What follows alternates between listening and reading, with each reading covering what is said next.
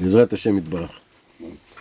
אז היום אנחנו בפרשת משפטים, מתחילים את פרשת משפטים, מה שאומר שהשבוע זה שבוע האחרון של השובבים, ומיד בשבת הזאת יהיה, יהיה פרשת שקלים, אנחנו קוראים. פרשת שקלים קוראים אותה בשבוע שהולך לחול ראש חודש אדר. זה יהיה בשבת בעזרת השם. שבת הקרובה? שבת הזו? כן. זה ראש חודש? לא. לא, פרשת שקלים. אה, פרשת שקלים. שבת שקלים זה נקרא. כן, כן, אני מכיר. ראש חודש יום שלישי. הבא, לא זה. כן, לא, לא זה. אה, רגע, לא הבנתי, סליחה, קוראים משפטים או קוראים אה, שקלים? משפטים זה הפרשה וההפטרה הפטרה. הפטרה זה... זה, ההפטרה. כן, שקלים.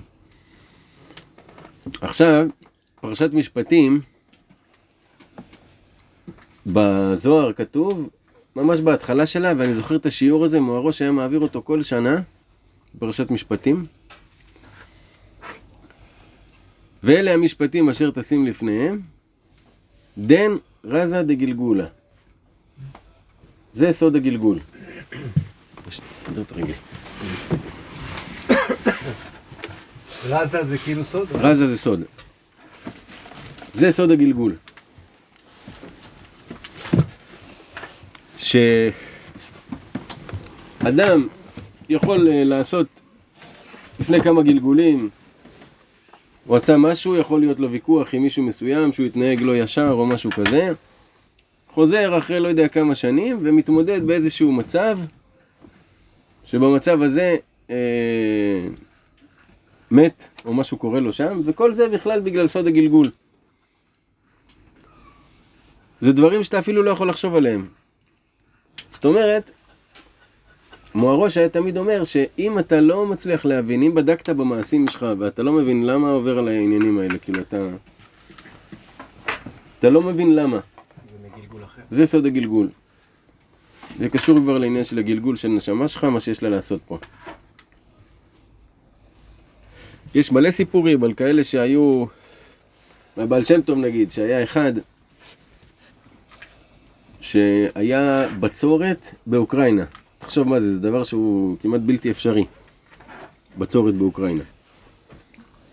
ולא ירדו גשמים, וכולם מתפללים וזה וזה, ובאו לבעל שם טוב, הוא אמר להם רק בכפר פלוני יש איזה יהודי שאם הוא יתפלל על הגשם, אז uh, ירד גשם. מה, אמרו לו, מה, בטח חייב לנסוע אליו וזה, עלו החסידים על הכרכרה, נסעו אליו. מגיעים לכפר, מתחילים לשאול שם את האנשים, כאילו, אתם מכירים מי זה היהודי הזה, מה זה? אמרו להם, מה זה, השיכור?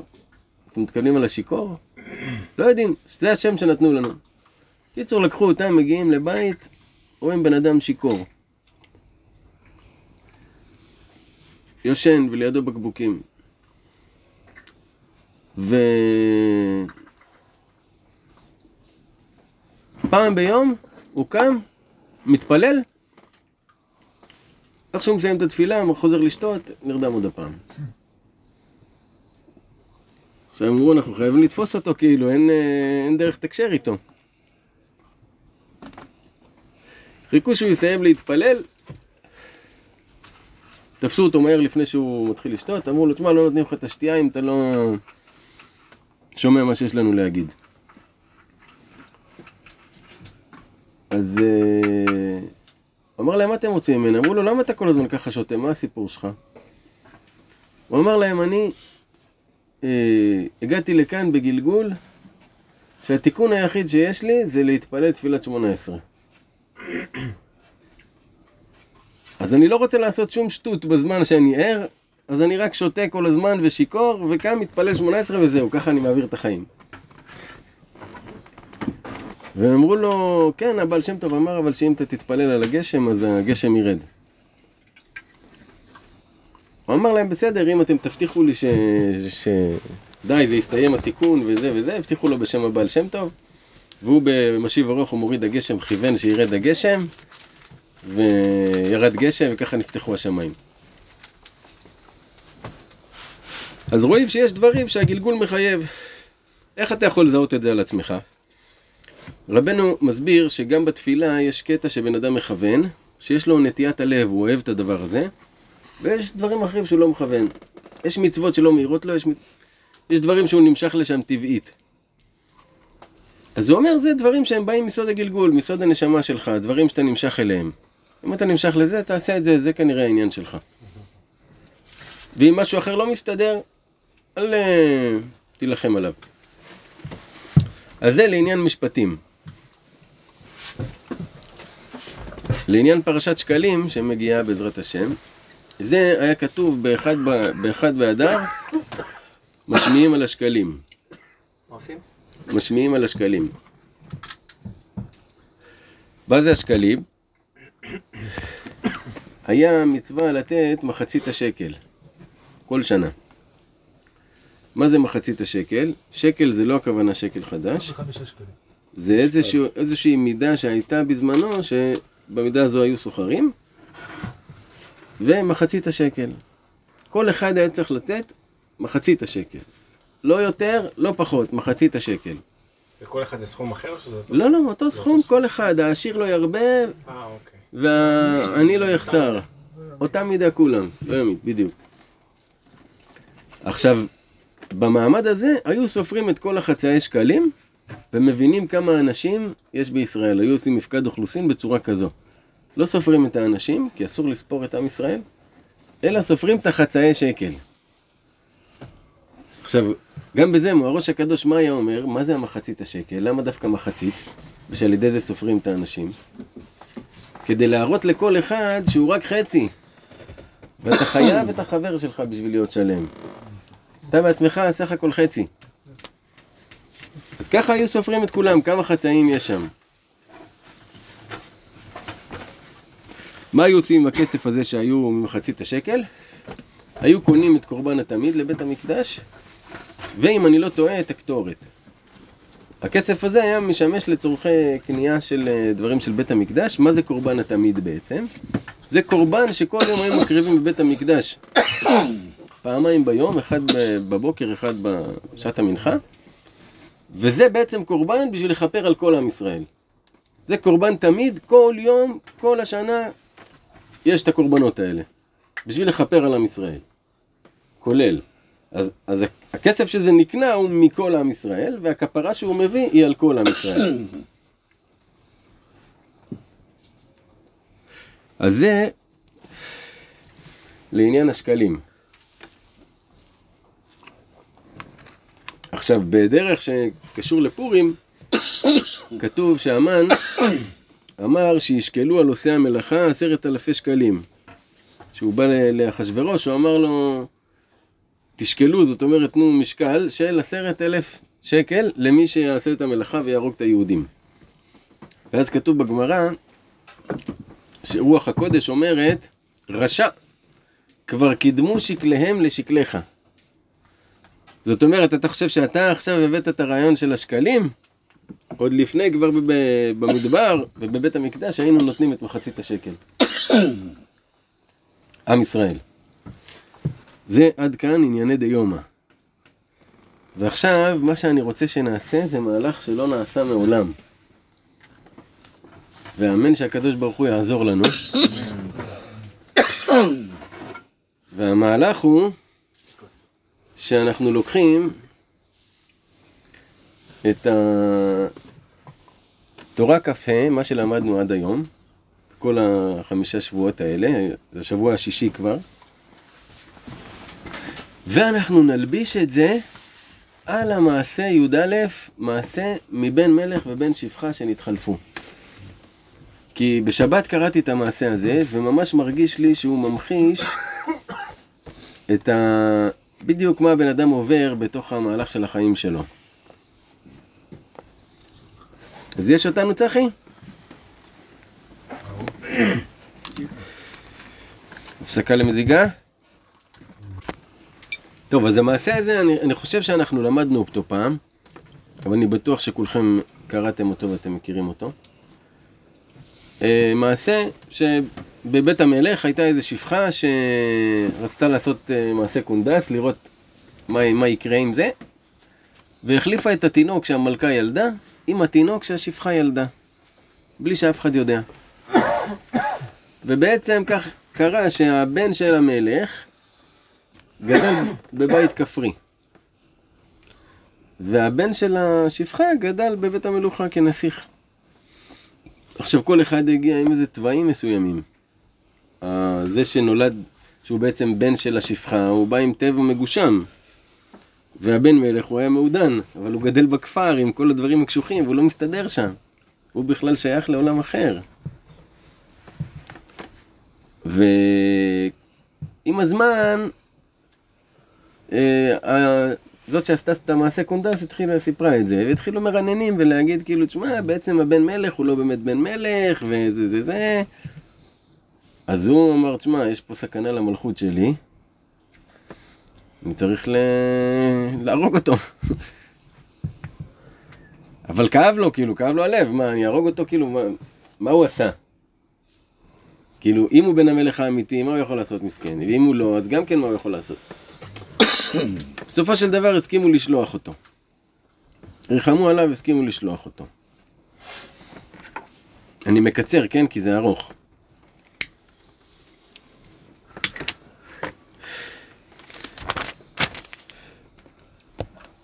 עכשיו, אותו, אותו בן מלך הזה, רבנו קורא להם בן מלך האמת ובן שפחה האמת. זאת אומרת, ככה תבין, כאילו, אפילו שהם כרגע נמצאים בכיסאות הפוכים. יש מבין? אז אותו בן מלך שהתגרש, בן מלך האמת, הוא היה ממורמר על החיים. אבא שלו נתן לו קצת כסף שיהיה לו לצידה לדרך, אבל הוא היה ממורמר על החיים. כאילו, מה אני אשם? מה עשיתי סך הכל? נולדתי? מה אני אשם? כאילו, אם אני הבן מלך האמיתי, אז זה הכי לא הוגן. ואם אני לא, אז אני סתם כפרי, תעזוב אותי לא בשקט, הוגן. מה אתה רוצה? למה ככה? למה ככה? אז מה הוא עשה? לקח את עצמו אל השתייה ואל הזונות. ככה רבנו כותב. נשים ואלכוהול ולהטביע את עצמו ביגון, ללכת בתאוות בשירות ליבו.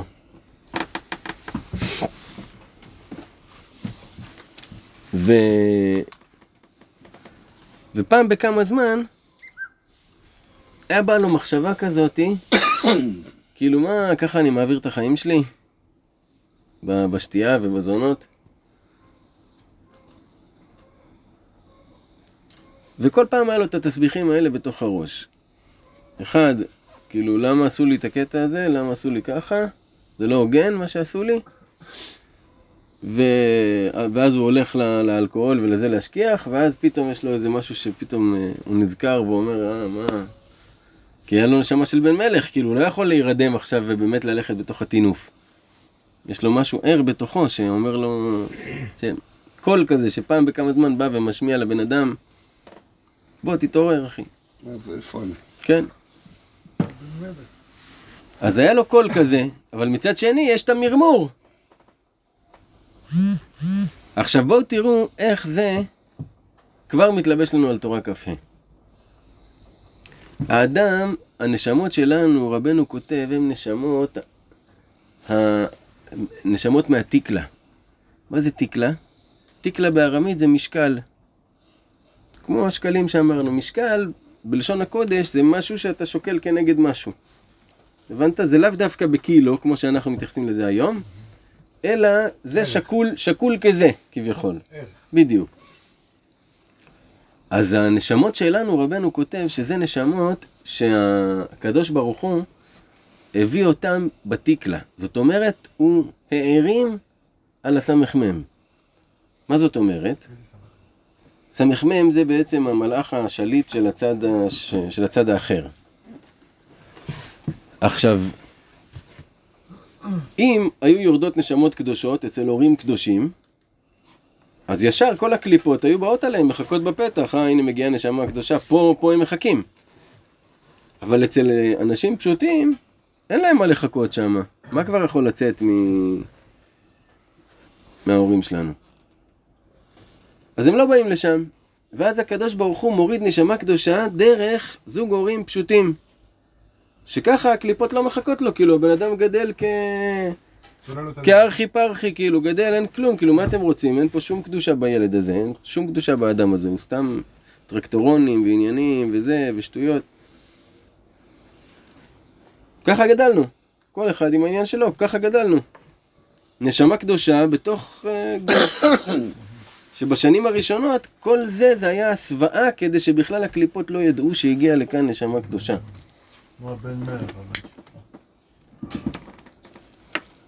עכשיו, אנחנו כנשמה קדושה, יש בנו את הקול הזה שאומר, למה ככה?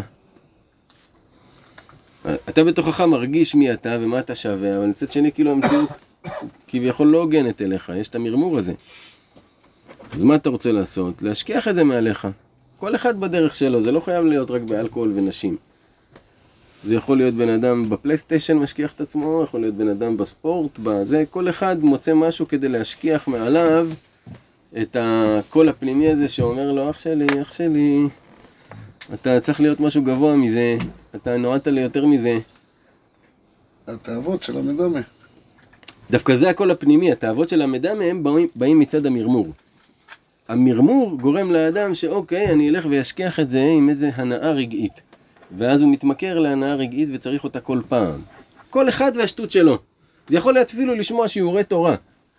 אבל האדם מבחינתו זה הסם שלו. אז הוא חייב כל הזמן, זה לא באמת נכנס בו, הוא רק חייב את הסם. זכה נעשה לו סם חיים, לא נעשה לו סם המוות. אז אותו בן מלך, זה הנשמה הקדושה שלנו, שיש בתוכנו. שהיא כרגע נמצאת בתפקיד של אה. בן שפחה. כי בתכלס רבנו אומר, ברמה של הנשמה שלנו, אנחנו לא אמורים לעבוד בכלל. הפרנסה אמורה להגיע אלינו, אנחנו אמורים לעסוק ולהביא את האור שלנו לעולם. וממילא שפע יגיע אליך.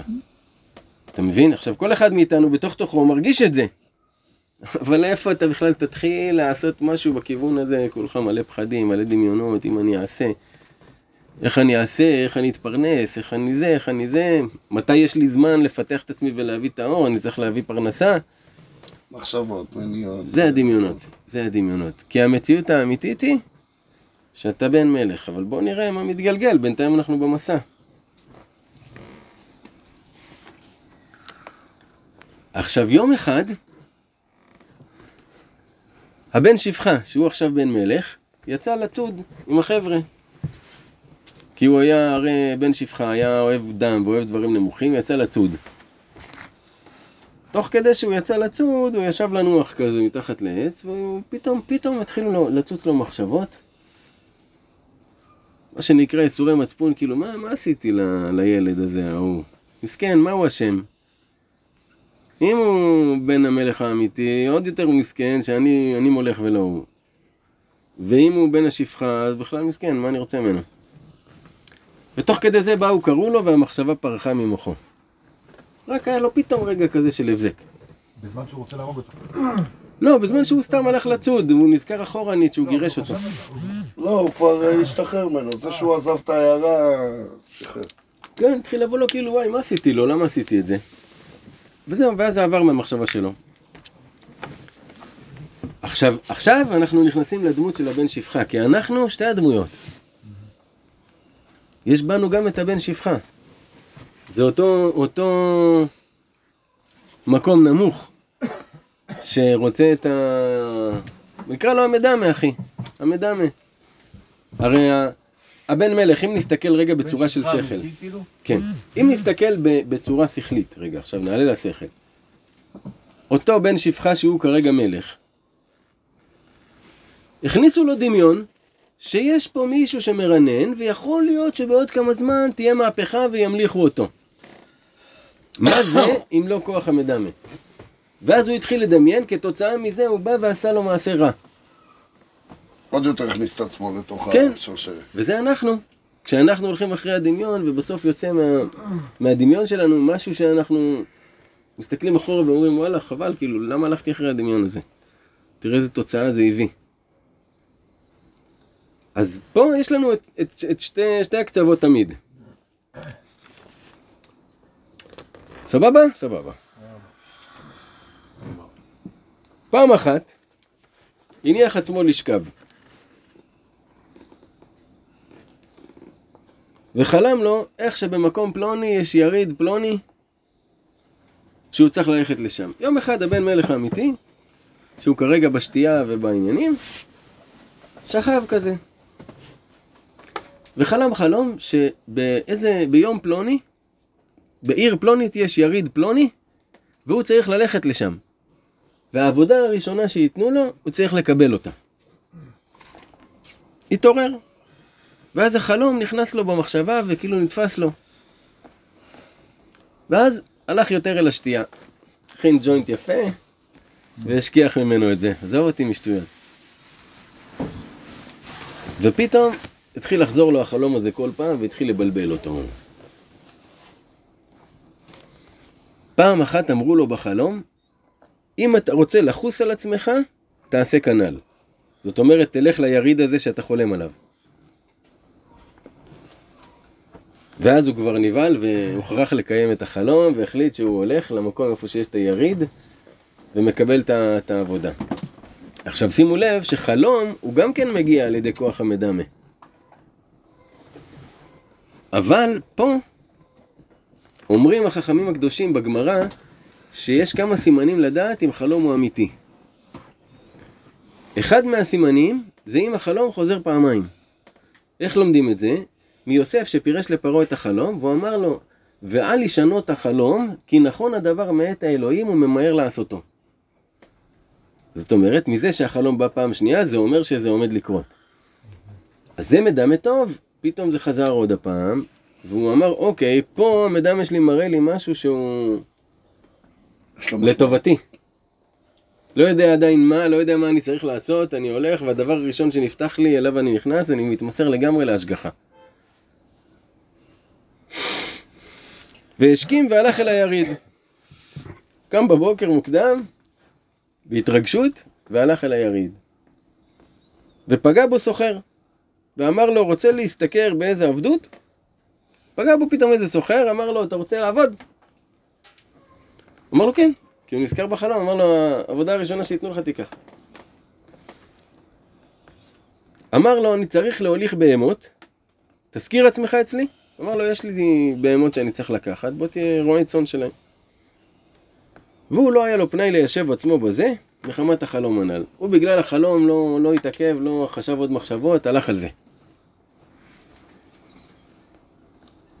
והסוחר שכרו תכף, מיד התחיל לעבוד, ותכף התחיל להגיד לו, טוב, תעשה ככה, קח את הזה, תנקה את ההיא, תרים את ההוא, התחיל לצוות עליו ציוויים.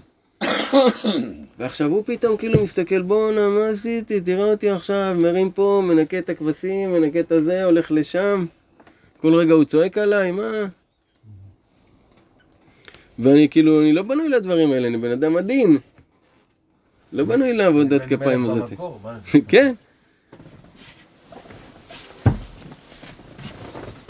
קיצור, התחיל לבוא לו תסביכים, הוא אומר, אבל עכשיו אי אפשר להתחרט. והסוחר אומר לו, תעשה ככה, תעשה ככה, תעשה ככה. ואז הוא שאל את, ה, את, ה, את הסוחר, אמר לו, איך אני אלך לבד עם הבהמות? אמר לו, אל תדאג, יש עוד רועים בדרך. ת, ת, תתלווה אליהם. ונתן לו כמה בהמות שייקח איתו, ולקח אותם מחוץ לעיר. שם התקבצו שאר הרועים המוליכים הבהמות. כל הרועים מתקבצים באיזה נקודה שיש שם מרעה, והסוחר היה רוכב על סוס, והלך אצלם. והסוחר היה רוכ- רוכב באכזריות, וכנגדו היה באכזריות יותר מאוד. זאת אומרת, הסוחר הזה היה כאילו רודה בהם כזה מהסוס שלו, ועליו היה עוד יותר מכולם. והוא היה מתפחד מאוד מאוד מן הסוחר, מחמת שראהו באכזריות גדול כנגדו. והיה מתיירא פן יכה אותו הכאה אחת במקלו וימות תכף. נהיה לו פחד מוות מהסוחר, שהוא ייתן לו מכה אחת ויהרוג אותו. האם זה לא כוח המדמה? גם מתפחד, כאילו מפחיד את עצמו. כן. זאת אומרת, למה הוא פחד כל כך? כי הוא לא, הוא לא, יד, הוא לא יודע ממעלתו. הרי בן אדם לא ימות ממכה אחת של הכאת מקל, מה אתה מפחד עד כדי כך? למה אתה מגזים? אבל הוא מבחינתו, כוח המדמה הגדיל לו את זה, ונהיה לו פחד גדול, פחד מוות, מה שקוראים חרדה. והיה הולך עם הבהמות והסוחר אצלם. ובאו לאיזה מקום, ולקחו השק שמונח בו הלחם של הרועים, ונתן להם לאכול, ונתנו לו גם כן מזה הלחם, ואכל. לא יודע מה רבנו רוצה להגיד בזה, אבל לרבנו בכל מילה שהוא אמר יש פה עניין. אחר כך היו הולכים אצל יער עב מאוד. יער שיש בו מלא עצים כזה שלא רואים אחד את השני. והלכו וטעו שתי בהמות מהבהמות של, הסוח... של הבן מלך, והוא התחיל לרוץ אחריהם להביא אותם, והן בורחות עוד, והוא רודף אחריהם והן בורחות עוד, והוא רודף אחריהם והן בורחות עוד. עד שהוא נכנס לתוך מקום שכבר הוא לא יודע איפה הוא נמצא, הוא בתוך עומק היער. ואז פתאום הוא התחיל לחשוב. בתוך עומק היער, השכל מתחיל לפעול, כי יש פחות גירויים. תראה איזה מחשבה הוא חשב. הוא אמר, אם אני אהיה כאן, אני אמות מקסימום על ידי החיות של היער. אבל אם אני אח- אחזור אל הסוחר, אני, הוא יכה אותי בטח על זה, ואני אמות מהמקל שלו.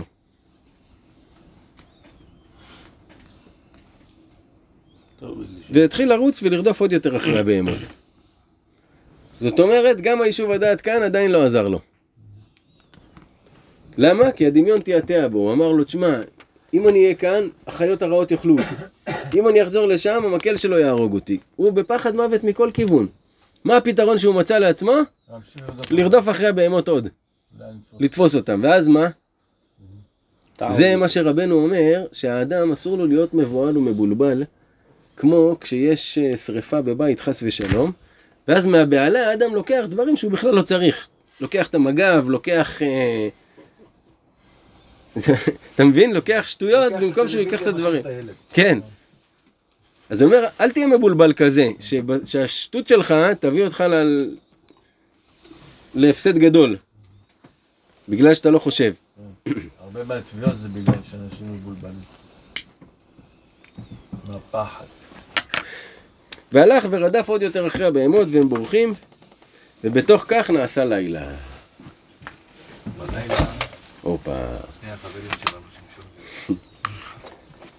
בתוך כך נעשה לילה, אתם יכולים להבין איזה רמת חרדה הוא היה. לבד ביער, הלילה מתחיל לרדת, מתחילים, כן, רכשושים, ענייני, אין לו מושג איפה הוא נמצא, אין, אין כלום.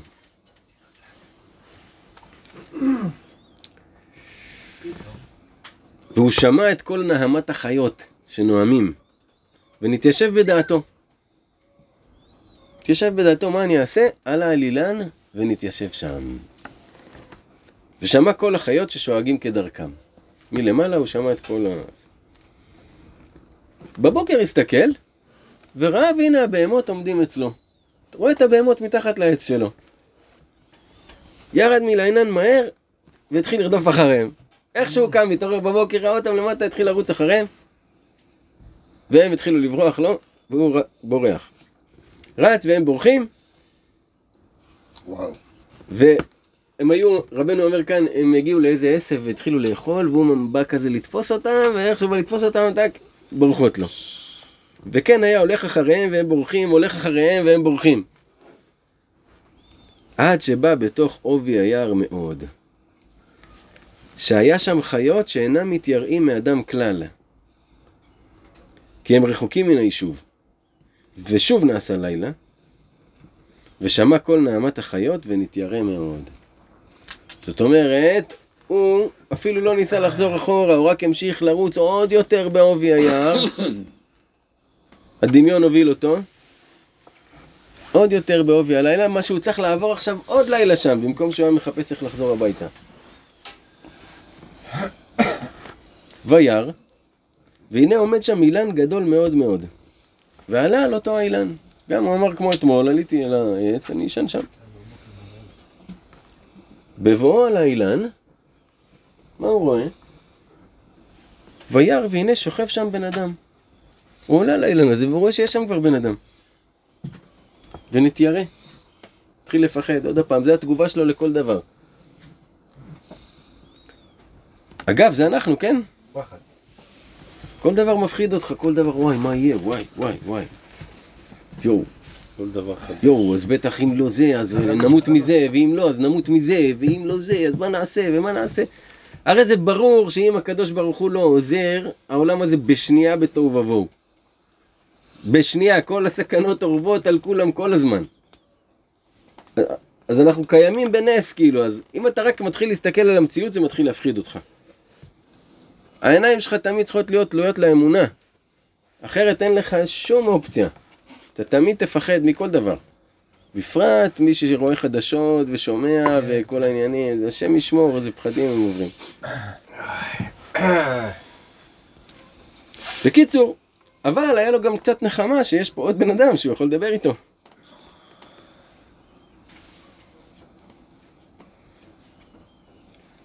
אני מדלג קצת, טיפה.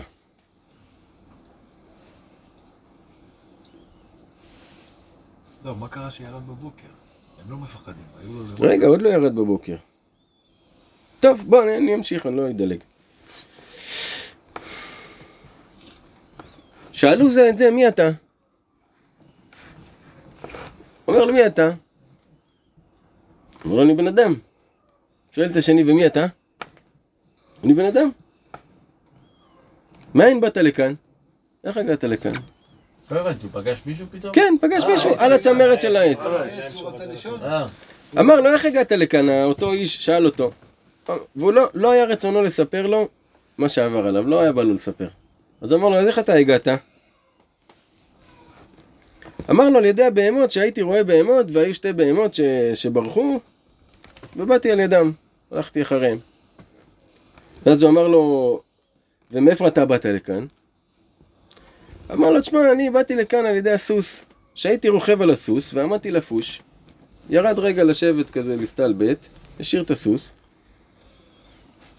והלך הסוס וטעה בתוך היער, והסוס ברח והלך לתוך היער, והייתי רודף אחריו לתופסו, והוא ברח יותר. עד שבאתי לכאן. כל פעם הייתי רודף אחרי הסוס, והוא רץ לכאן, ובורח ובורח עד שהגעתי לעץ הזה, ועליתי. ונתחברו שניהם יחד, שיהיה להם צוותא חדא. אמרו, טוב, בוא נעשה ברית. אם כבר אנחנו שנינו כאן, בוא נעזור אחד לשני. יש מספיק חיות לתרום. כן. ודיברו ביניהם שאפילו כשיבואו ליישוב יהיו גם כן ביחד בצוותא חדא. מרוב שהם הם נהיו סחבקי, אמרו, תשמע, גם כשאנחנו מגיעים לזה, חוזרים, אנחנו עדיין אה, אותו דבר, שוכרים דירה." צוות. כן. כן, שוכרים דירה ביחד. ולנו שם שניהם, נשארו להעביר שם את הלילה. ושמעו כל נהמת החיות שהומים ושואגים מאוד. אתם יודעים מי אלה החיות? רבנו יש לו תורה שהוא מביא שהחיות הם המחשבות. שהקדוש ברוך הוא לפעמים משתעשע, תקשיבו טוב עכשיו מה שאני אומר לכם. שכמו שיש ביומא דפגרא שהמלכים שמים שתי חיות להילחם אחת עם השנייה, מה שנקרא נקרא גלדיאטורים, אותו דבר הקדוש ברוך הוא זורק לך מחשבות בתוך הראש, ורוצה לראות איך אתה מתמודד איתם ונלחם איתם ומנצח אותם. מה יש לך להגיד על זה, שייקי? זאת אומרת, הראש שלך לפעמים זירה של גלדיאטור, והקדוש ברוך הוא יושב ומסתכל איך אתה מתמודד עם המחשבות שלך. מוכר. אתה הבין? יש מבין. אז מה הם שמעו כל הזמן? את כל החיות הרעות, כל הזמן המחשבות שלהם באו עליהם, כל הזמן מחשבות באו. עכשיו המחשבות, בברירת מחדל, אם לא עושים את התהליך, אז הן באות מהמדמה. אם אתה לא עולה אל השכל, כל המחשבות שלך באות מהמדמה. חלקם אה, טובות, חלקם זה, אבל אם אתה לא בשכל, אין לך שום דרך לזהות מי, מי זו מי. לפנות בוקר, שמעו קול חוכא גדולה מאוד על פני כל היער. שפית, מה זה קול חוכא? זה צחוק, צחוק גדול, אה, אה, אה, בכל היער. שהייתה מתפשטת כל החוכא על כל היער, כי היה חוכא גדולה מאוד מאוד. עד שהיה האילן מזדעזע ומתנענע מן הכל.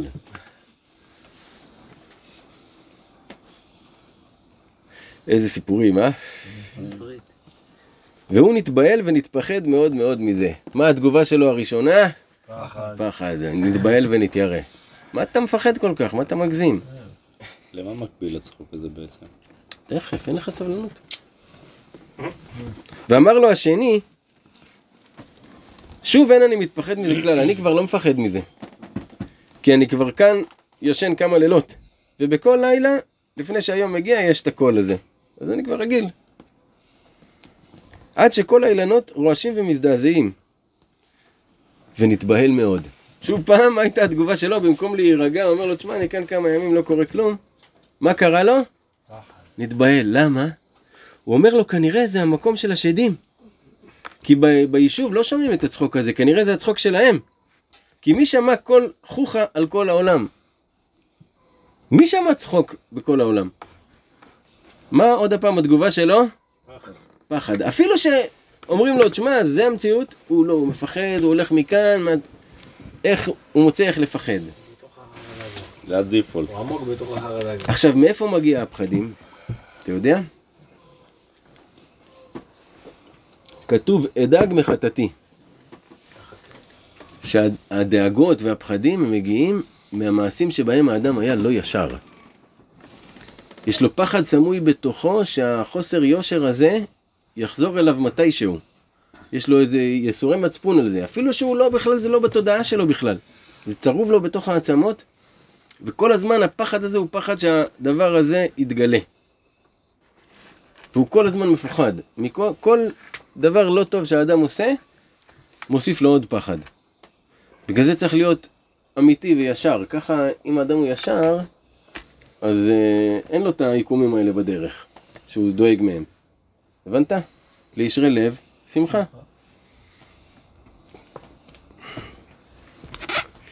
ואחר כך נעשה תכף יום. הגיע היום, והסתכלו, וראו, הנה הבהמות של זה עומדים, וגם הסוס של זה עומד. גם הבהמות וגם הסוס למטה. וירדו והתחילו לרדוף, זה אחר הבהמות וזה אחר הסוס. ישר שניהם, שני דביים. אחי, לא, לא, לא, לא. איך שהתעוררו, עוד לא שטפו פנים, עוד לא כלום.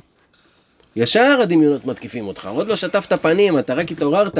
מה זה לרדוף אחרי זה?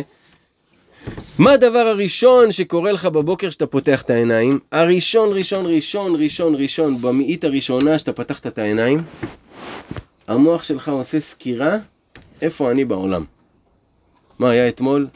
מי אני? מה אני? מה קורה? במהירות הבזק. כן. במאית הבזק. לפעמים זה לוקח יותר. בגיל שלי זה לוקח... לפעמים, לפעמים זה גם לוקח יותר. כן. לפעמים זה לוקח יותר, אבל, אבל יש לך פה הזדמנות פז. אגב. אם זה לוקח לכם יותר משנייה, זה אומר שאתם במעלה רוחנית גבוהה. זה אומר שכבר אתם אנשים שמסתכלים במחשבות שלכם, וואלה. כן? כי אחרת, לאדם פשוט, רגיל, זה בזיק שנייה, הוא לא שם לב לזה. לא, לא מי שמצליח להתבונן, אוקיי, עכשיו מה ההזדמנות פז שיש בתוך זה? דורון. יש לך הזדמנות לחשוב בזמן הזה מחשבה טובה. בזמן הזה להכניס לעצמך מחשבה טובה ולהתנגד לשטף המחשבות שבאות אליך ישר ב...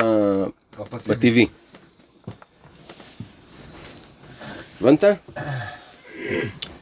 אז זה מה שהם עשו, ישר, ישר, עוד לא התחלת, עוד לא קמת, ישר אתה רודף אחרי הבהמות, אחרי התאוות שלך, אחרי הכסף, ישר איך שהתעוררת אתה חושב על כסף, ישר אתה חושב על זה.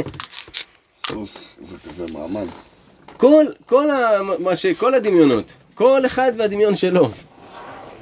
כל אחד והדמיון שלו, בדיוק, הרבה זה עם הטלפון, איך שאתה פותח את העיניים, יד על הטלפון, אפשר לאפליקציה לבנק. מה הפסדתי, מה הרווחתי, מה זה, מה חדש. הבנת צחי? כל אחד והדמיון שלו, שלא תחשוב שמדברים פה על מישהו אחר, צחי. זה עליך ועליי.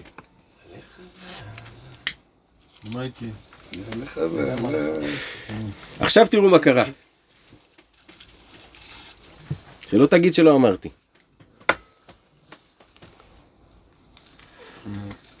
ומה שקרה, זה רודף אחרי הבהמות, זה רודף אחרי הסוס, הם התרחקו אחד מהשני, שלומי. התרחקו אחד מהשני. בתוך כך, בתוך כך, הבן מלך האמיתי מצא שק עם לחם. ביער. שכאילו זה הדבר שהכי שווה בעולם. יש לך איך לאכול. ולקח השק על כתפו, והלך אחרי הבהמות, וחזר ללכת אחריהם. עכשיו תראה כמה זה מטופש, כי כאילו לאן אתה הולך? למה אתה הולך אחרי הבהמות? מה, הם מובילים אותך, הבהמות, הדמיונות שלך? הרי רבנו אמר לנו שם בתורה קפה שהדמיונות הן באות מהבהמיות של האדם. מהצד הבהמי שלו, מהצד הזה שהוא חושב על חומר, שמתנהל מתוך חומר. משם באים הדמיונות.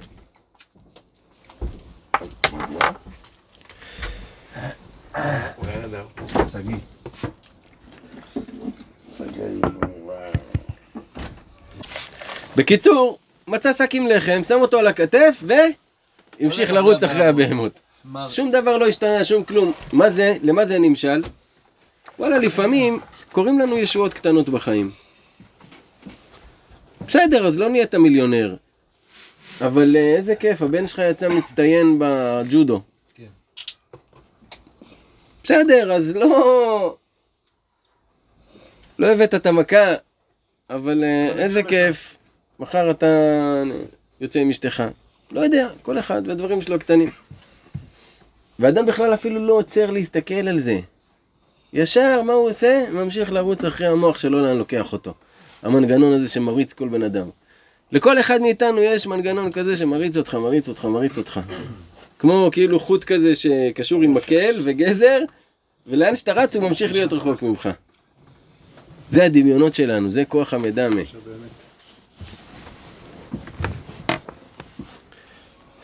בתוך כך,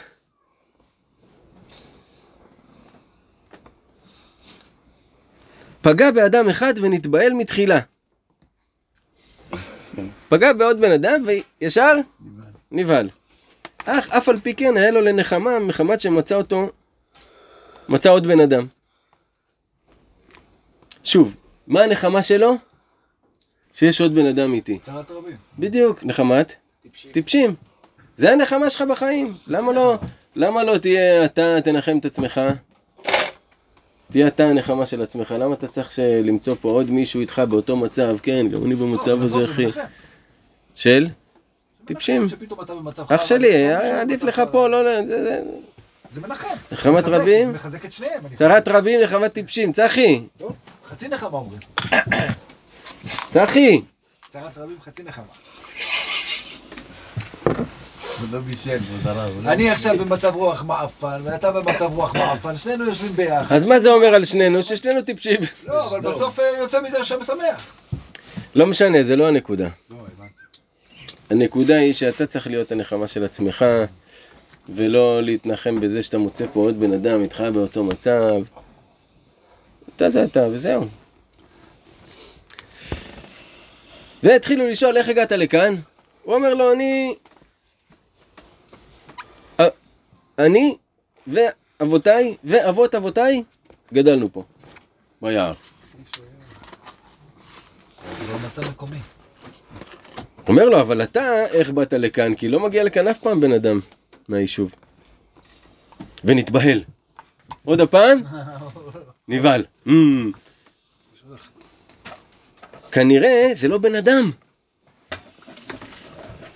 זה המסקנה שהייתה לו בראש, מהדמיון. כנראה זה לא בן אדם. זה מאוד מסוכן. מאחר שהוא אומר שאבות אבותיו נתגדלו כאן, כן. ואדם מן היישוב לא בא לכאן, על כן הבין שבן אדם, שבוודאי אין זה אדם כלל. בטח ש... לא יודע, הוא לא אמר מה, אבל זה לא בן אדם. אף על פי כן לא עשה לו כלל וקרבו. זאת אומרת, אף על פי כן הוא לא ראה שהבן אדם הזה מזיק לו, הוא רק מקרב אותו. ואמר לו, מה אתה עושה כאן? שאל אותו את הבן מלך, האיש יער. השיב לו שהוא רודף אחרי הבהמות כנ"ל. אמר לו, תשמע, אני רודף אחרי הבהמות, הביאו אותי לכאן. תראה מה אמר לו האדם האיש יער. עד מתי? חדל לך לרדוף אחרי העוונות, כי אין זה בהמות כלל, רק העוונות שלך הם מוליכים אותך כך. די לך, כבר קיבלת את שלך. את העונש שלך כבר קיבלת. חדל לך מלרודפם עוד. בוא עמי ותבוא למה שיעוט לך. אמר לו די, תפסיק, תפסיק. ישר עלות השורש. אמר לו תפסיק לרדוף אחרי הדברים שאתה רודף מאז שאתה ילד. במילים אחרות. את די, לא קיבלת מספיק כאפות בחיים שלך בשביל להבין את זה? שחרר. שחרר. זה אין עניין להקים אימפריה, אין עניין שתהיה מפורסם, אין עניין שתהיה עשיר, אין עניין שתרקוד על יכטות עם ביקיני, אין עניין כזה. תפסיק לרדוף אחרי הדברים האלה שיש לך דמיון בראש, שאתה יום אחד רוצה לראות את עצמך שם וזה מוליך אותך ואתה לא קולט שזה מוליך אותך. כל אחד יש לו את הדמיון שלו, תתפלא. אז הוא אומר לו, תבוא איתי ותגיע למה שיעוט לך. אז מה אנחנו מבינים? שמי זה האיש יער? מלאך השומר. השכל. השכל. הוא אומר לו, בוא תעלה אל השכל ותגיע למה שאתה צריך להגיע. מי שמעכב אותך מלהגיע למה שאתה צריך להגיע, זה הדמיונות שלך. הדברים שאתה רץ אחריהם. בוא, תתנהל מתוך השכל. מתוך השכל אתה לא באמת צריך כזה בית, ואתה לא באמת צריך כזאת מכונית, ואתה לא באמת הולך עכשיו לנסוע לא יודע על מה. אתה לא באמת צריך את כל הדברים האלה. בוא, תהיה בשכל במה שאתה באמת צריך. תנפה מה אתה לא צריך, תישאר עם מה שאתה צריך. תראה איזה חיים טובים אתה תחיה. ת... כי הר- הרי השכל הוא מחייב אותך לחיות בצורה שהיא מדויקת לך. נכון? כי לפי השכל אנחנו יודעים שהמותרות הם שואבים ממך. הם לא נותנים לך. אתה לא רוצה שישאבו ממך, אתה רוצה להיות מדויק על החיים. שהאנרגיה שלך תהיה מופנית בדיוק לחיים שלך. אז השכל אומר לו, בוא איתי, בוא תתחיל להתנהל מתוך השכל ואתה תגיע למה שאתה צריך. לאור הזה שדיברנו עליו מקודם, שהבן אדם צריך להאיר את האור שלו, אתה תגיע לזה.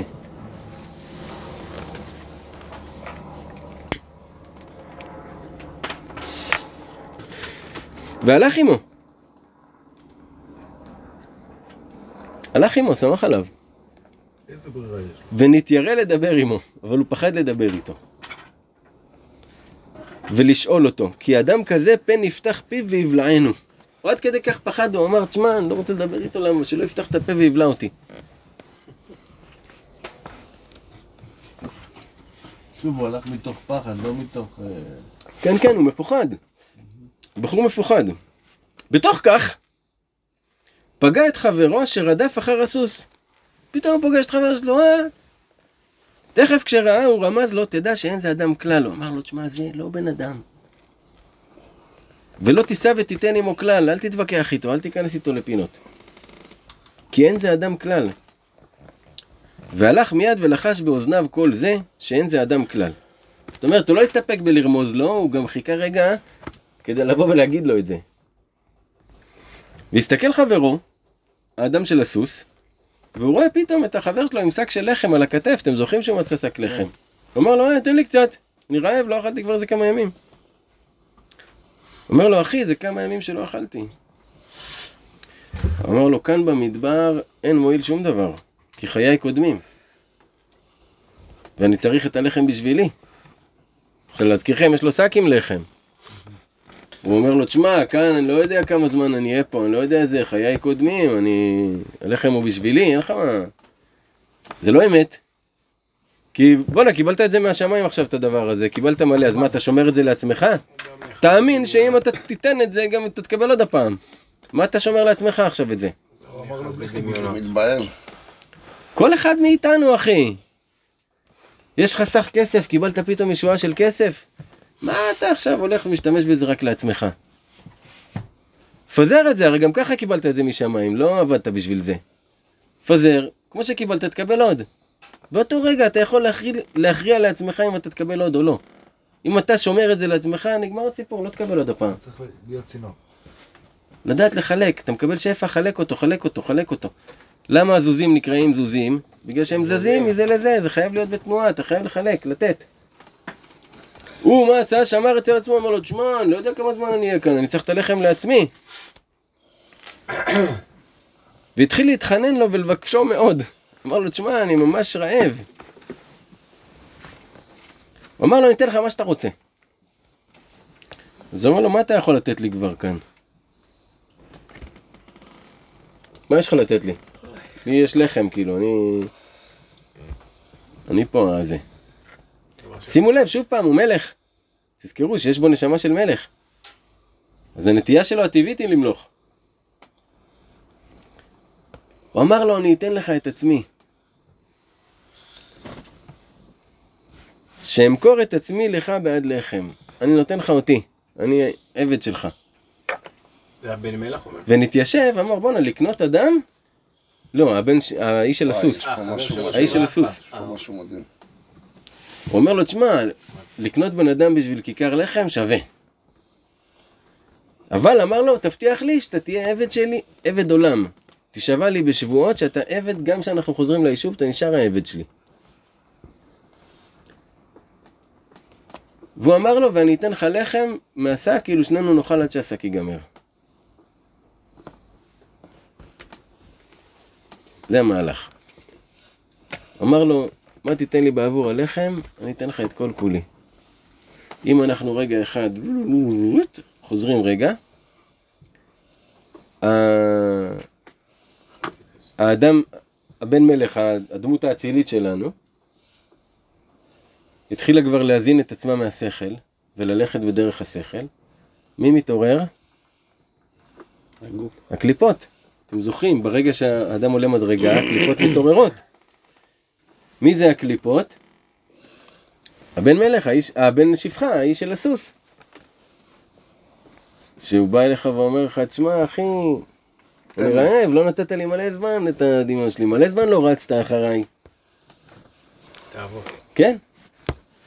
ואז בהתחלה יש לו עוד כוח להתמודד נגדו, ואומר לו, תשמע, לא, אני, אני רוצה ללכת עם השכל. והוא אומר לו, תשמע, אני אתן לך את כל כולי, אני אתן לך לשלוט בי. הדמיונות אומרים לך, אני אתן לך לשלוט בנו. ואז, ברגע שהדמיונות אומרות לך דבר כזה, זו עסקה מוצלחת. זאת אומרת, השאיפה היא שאתה תהיה השולט על הדמיונות, שהשכל שולט על הדמיון. אתה זה שמחליט מה לדמות למה, לפי השכל, לפי צו השכל. והלכו יחד אחרי האדם היער, ושניהם הולכים יחד אחרי האדם יער הזה. סליחה, אמרתי לכם שזה ארוך, אבל זה מרתק, תודו. מרתק. אני מנסה לקצר כמה שאני יכול, שי. לא ממהרים. אם אתם רוצים הפסקה, תגידו. והלכו יחד אחרי אדם יער הנ"ל. וזה העבד הולך אחריו. עכשיו הוא הולך בראש, והעבד הולך אחריו, משרת אותו. ועל ידי זה הקל עליו קצת.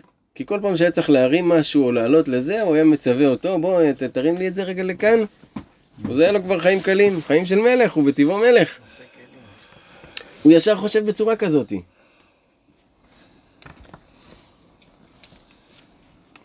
והלכו יחד אחרי אדם היער הנ"ל, ובאו למקום שהיו שם נחשים ועקרבים. ונתפחד מאוד. שוב פעם, עדיין, אפילו שיש לו את העבד, עדיין הכל, הפחד נשאר בתוכו. התחיל לפחד. ומחמת הפחד שאל את האדם היער, איך נעבור כאן? מרוב פחד, הוא אמר לאדם יער, הוא אמר לו, איך נעבור פה דרך כל הנחשים והעקרבים האלה? ואדם יער אמר לו, זה יפלא ממך? איך תיכנס ותבוא לבית שלי? והצביע לו על הבית שעומד באוויר. שהצביע, האיש יער מצביע לו, אומר לו, זה אתה מתפלא, איך תעבור את הנחשים?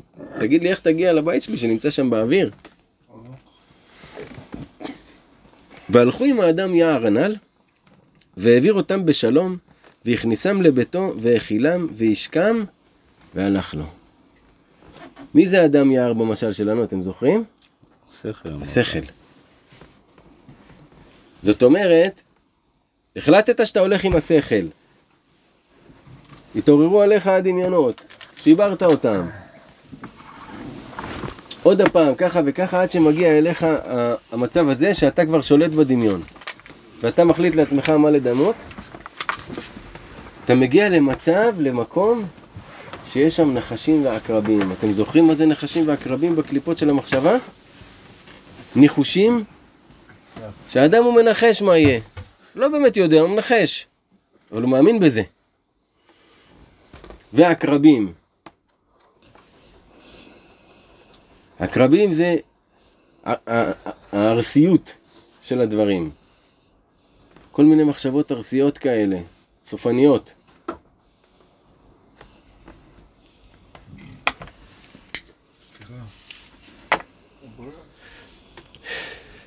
בקיצור, והשכל, בסופו של דבר, אם, אם אתה הולך אחריו, הוא מביא אותך למעלה לבית שלו, שזה בית שעומד באוויר. מה זאת אומרת? שכרגע אתה לא יודע איך תגיע לשם. אבל אם אתה תלך אחריו, אתה תגיע לשם. זה בית שעומד באוויר, הוא לא תלוי בשום דבר. כשאתה תגיע לנקודה הזאת, זה כבר, אתה לא תלוי בשום דבר. השכל הוא מה שמוביל אותך, הוא האור שלך. אור השכל, כמו שרבנו אומר בתורה א' בליקוטי מוהר"ן.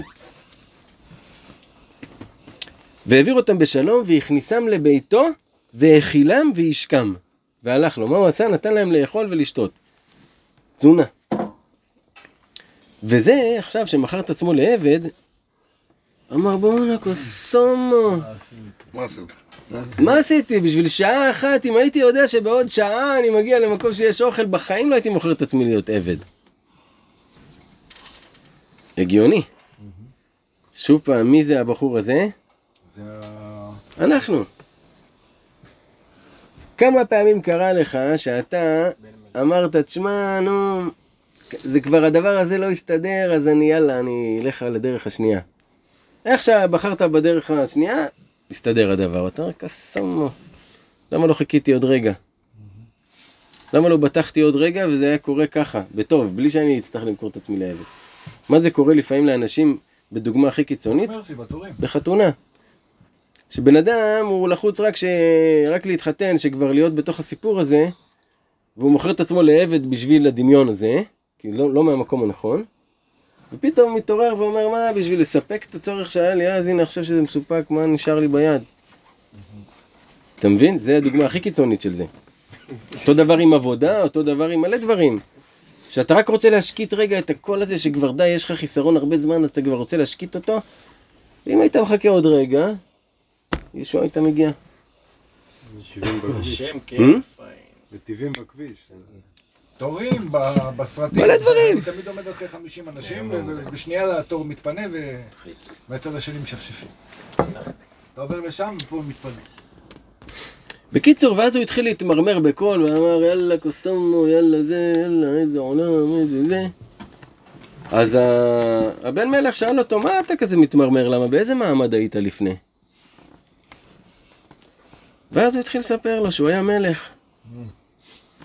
ושסיפרו עליו, והיו מרננים עליו, שהוא התחלף עם בן שפחה, וזה וזה. כי הוא לא ידע. אף אחד לא. והוא אומר לו, בפעם אחת פתאום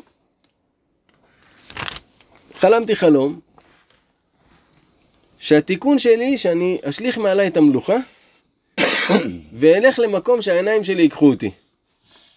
ובזה יתוקן החטא שלך. כי היה לו כל הזמן מרמור ואזורי מצפון שהוא עושה את הקטע הזה. ולא רצה לעשות את זה, אבל היו מבלבלים אותו החלומות עד שאמר יאללה. מאיפה זה מוכר לנו? מהבן מלך, גם הוא עבר את אותו מהלך. אגב, הדבר הזה גם לנו קורה. כל אחד, אם הוא יהיה שקט רגע, הוא יזהה בתוכו איזה קול מסוים שאומר לו לעשות משהו כבר הרבה זמן. והוא לא מקשיב לו. רגע תעצור, תתבונן. מה הקול הזה פה, שיש איזה קול ככה מבפנים כזה שעושה רעש? תתבונן. כן. בקיצור, השליך את המלוכה והלך אה, הלך אחרי זה. ואמר לו, ותראה מה זה, ומשם הידרדרתי עד שאני אהיה עבד. והוא שמע כל זה ושתק. למה? הוא כבר מה? כבר היה בשכל. במקום לפחד, מה הוא עשה? שתק. סייג לחוכמה? שתיקה. קודם כל, שתוק. קודם כל, סתום את הפה. ותסתום את הפה שאתה מדבר אליי. למה? השתיקה נותנת לך זמן רגע להתבונן. מה להגיד? אתה לא מונע מתוך המהירות שלך שזה המדמה. הרי מה קורה? עכשיו אדם אמר לך משהו בטון מסוים, מיד בשנייה המדמה שלך קישר את זה למשהו מסוים, ענית לו אתה גם כן בטון מסוים. ורגע אחד אם היית עוצר, יכול להיות שזה לא המציאות, יכול להיות שכן, יכול להיות שלא, אבל לפחות היית בוחן את זה. והוא אמר, אני אחשוב מה לעשות עם המידע הזה ששמעתי. מדהים, אה? האם בהכרח מה שאני גם זו פעם ראשונה שהוא מגיב אחרת. עד עכשיו הוא כל ה... למה? כי יכול להיות שעכשיו הוא ראה את ההשגחה. כי פתאום הוא, הוא קיבל, את כל הוא היה. בשכל, הוא היה בבית של האיש יער, הוא אכל מהמאכלים של פתאום האיש יער. קלט איך ה- השם סיבב את המציאות, שפתאום הוא העבד שלו, פתאום בשנייה הייתה לו, וואו. יאללה, אנחנו מתקדמים בקצב טוב. בלילה בא אדם יער ונתן להם לאכול ולשתות ולנו שם. לפנות בוקר שמעו את הקול חוכה הגדולה הזאת עוד הפעם. והתפחד. רגע? רגע, אבל הוא סיפר רגע. לו, התחלת בזה שהוא סיפר לו. לא בטוח. לא, והוא אמר רגע, אני אחשוב מה לעשות עם זה. ואז, ב... ואז הוא הסית, העבד הסית את האדון, את הבן מלך, שישאל את האיש יער, מה זה? זאת אומרת, העבד הוא כבר לא מדבר, והוא כבר מתחיל לשאול שאלות, אומר לו, תשאל את השכל רגע, אתה רגע תחשוב עם השכל, מה זה? כבר אתה לא מפחד. למה? כי אתה בשכל, אין לך מה לפחד. רבנו אומר, השכל הוא אור גדול ומאיר לו בכל דרכיו. זאת אומרת, אם האדם הוא עולה לשכל, כבר יש לו אור, הוא כבר לא מפחד מדברים, כי הדמיון לא פועל עליו. הוא לא מדמיין דמיונות שזה הר גדול, הוא מסתכל בבעיה בעיניים. אתה מבין? מסתכל על מה שזה, בדיוק כמו שזה. בלי עניינים, בלי תוספות.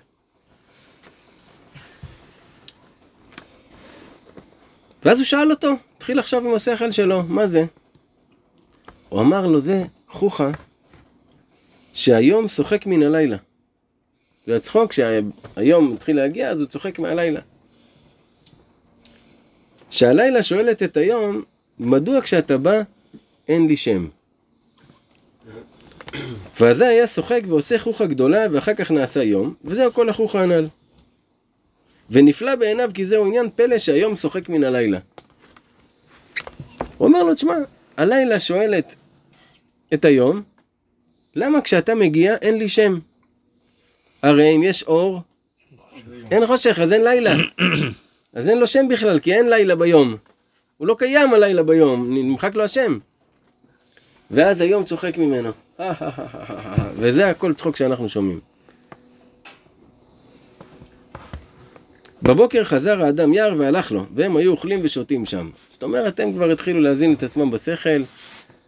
הקטע שזה הם, שימו לב שהדמיונות איתו. האיש, הבן שפחה איתו. זאת אומרת, הוא לא גירש אותו, אתה עובד עם הדמיון שלך, אבל כבר שניכם אוכלים מהשכל.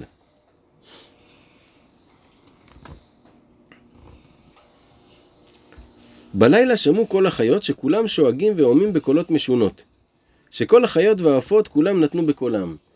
האריה היה שואג, והלוי הומה בקול אחר, והעופות מצפצפים ומקשקשים בקול- בקולם. וכן כולם הומים בקולות. ובתחילה נזדעזעו מאוד. זאת אומרת, מה שקורה לאדם כשהוא מתחיל לנקות את המחשבה שלו, הוא מתחיל לפגוש עניינים יותר עמוקים בנפש שלו. עניינים כבר שיושבים על, לפעמים על, אה, על טראומות, הוא מתחיל לזהות מאיפה הגיע לו איזה, איזה צורת חשיבה מסוימת מהבית, דברים יותר עמוקים מתחילים לתת את הכל, ואז מתעורר עוד הפעם פחד על הבן אדם, למה? אתה מתחיל לפחד שוב פעם, מה אני...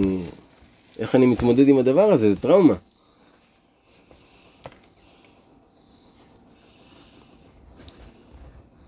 אחר כך הטו אוזנם, אחר כך הם התחילו להקשיב, ושמעו שהוא קול נגינה וזמרה נפלאה נורא מאוד. התחילו לשמוע שבעצם זה מוזיקה כל מה שקורה כאן. זה כשהאדם כבר, הדמים שלו מתחילים ללכת כסדר, כבר כל הנגינה שלו וכל ההוויה שלו היא כמו נגינה. הוא חי בתוך נגינת הבריאה. כל המחשבות שלו וכל הדברים. כן, בוודאי. מה שלמדנו על יציר מדע דייגו. ושמעו שהוא תענוג נפלא ועצום מאוד לשמוע זאת, שכל התענוגים של העולם כולם כעין ואינם נחשבים ובטלים לגמרי נגד התענוג הנפלא הזה של הנגינה הזאת. זאת אומרת, הרגע הזה שאדם זוכה להגיע, שהוא הולך אחר השכל ועולה ממדרגה אחר מדרגה, שובר את הקליפות והדמיונות כל פעם, משעבד את השכל תחתיו, ומתחיל להתבונן על דברים מתוך השכל, נהיה לו, ה- כל רצף המחשבות שלו, כל, ה, כל מה שהוא חי, הכל נגינה, הכל הרמוני. וזה התענוג הגדול יותר מכל התענוגות, כי באותו רגע אתה חווה את כל התענוגות יחד. אתה בהתמזגות שלמה ומלאה עם הבריאה באותם רגעים. האמת שגם הפחד נעלם. הכל נעלם שם, אתה בעצמך נעלם שם. ודיברו ביניהם שיישארו כאן, אמרו בואנה קוסומו, יש כזאת הרגשה, בוא נישאר פה. נכון? אתה אומר, אני רוצה את זה כל הזמן. תביא לי טריפ עכשיו. אני רוצה את ההרגשה הזאת שוב. מה דיברנו על זה, צחי? אסור לך להיות נרקומן של כלום. והסית העבד את האדון לשאול את, ה... את השכל שוב פעם, מה זה? בוא נבדוק, מה זה? זאת אומרת, המדמם אומר לך, בוא נבדוק רגע מה זה. ושאלו את האיש יער. אמר להם שזה שהחמה עושה מלבוש ללבנה. ואמרו כל החיות של, ה... של היער, היות שהלבנה היא עוזרת לנו בלילה, כולנו הולכות לצוד בלילה, אז אנחנו אה,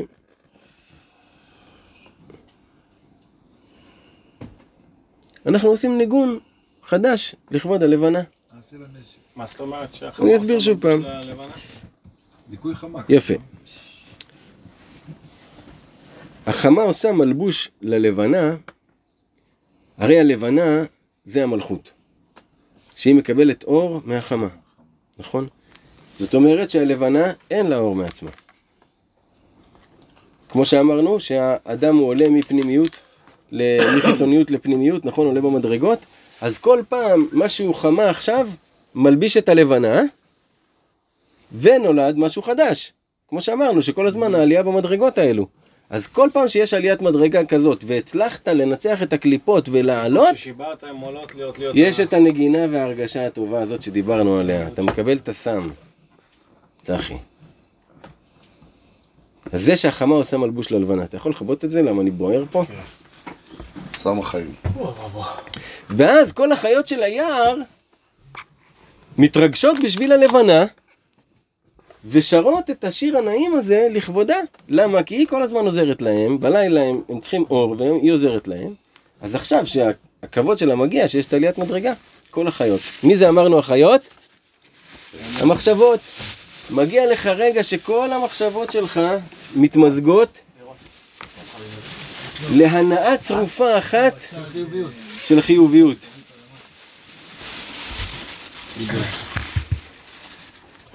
אז בעזרת השם יתברך, היינו ב... היינו ב... אה,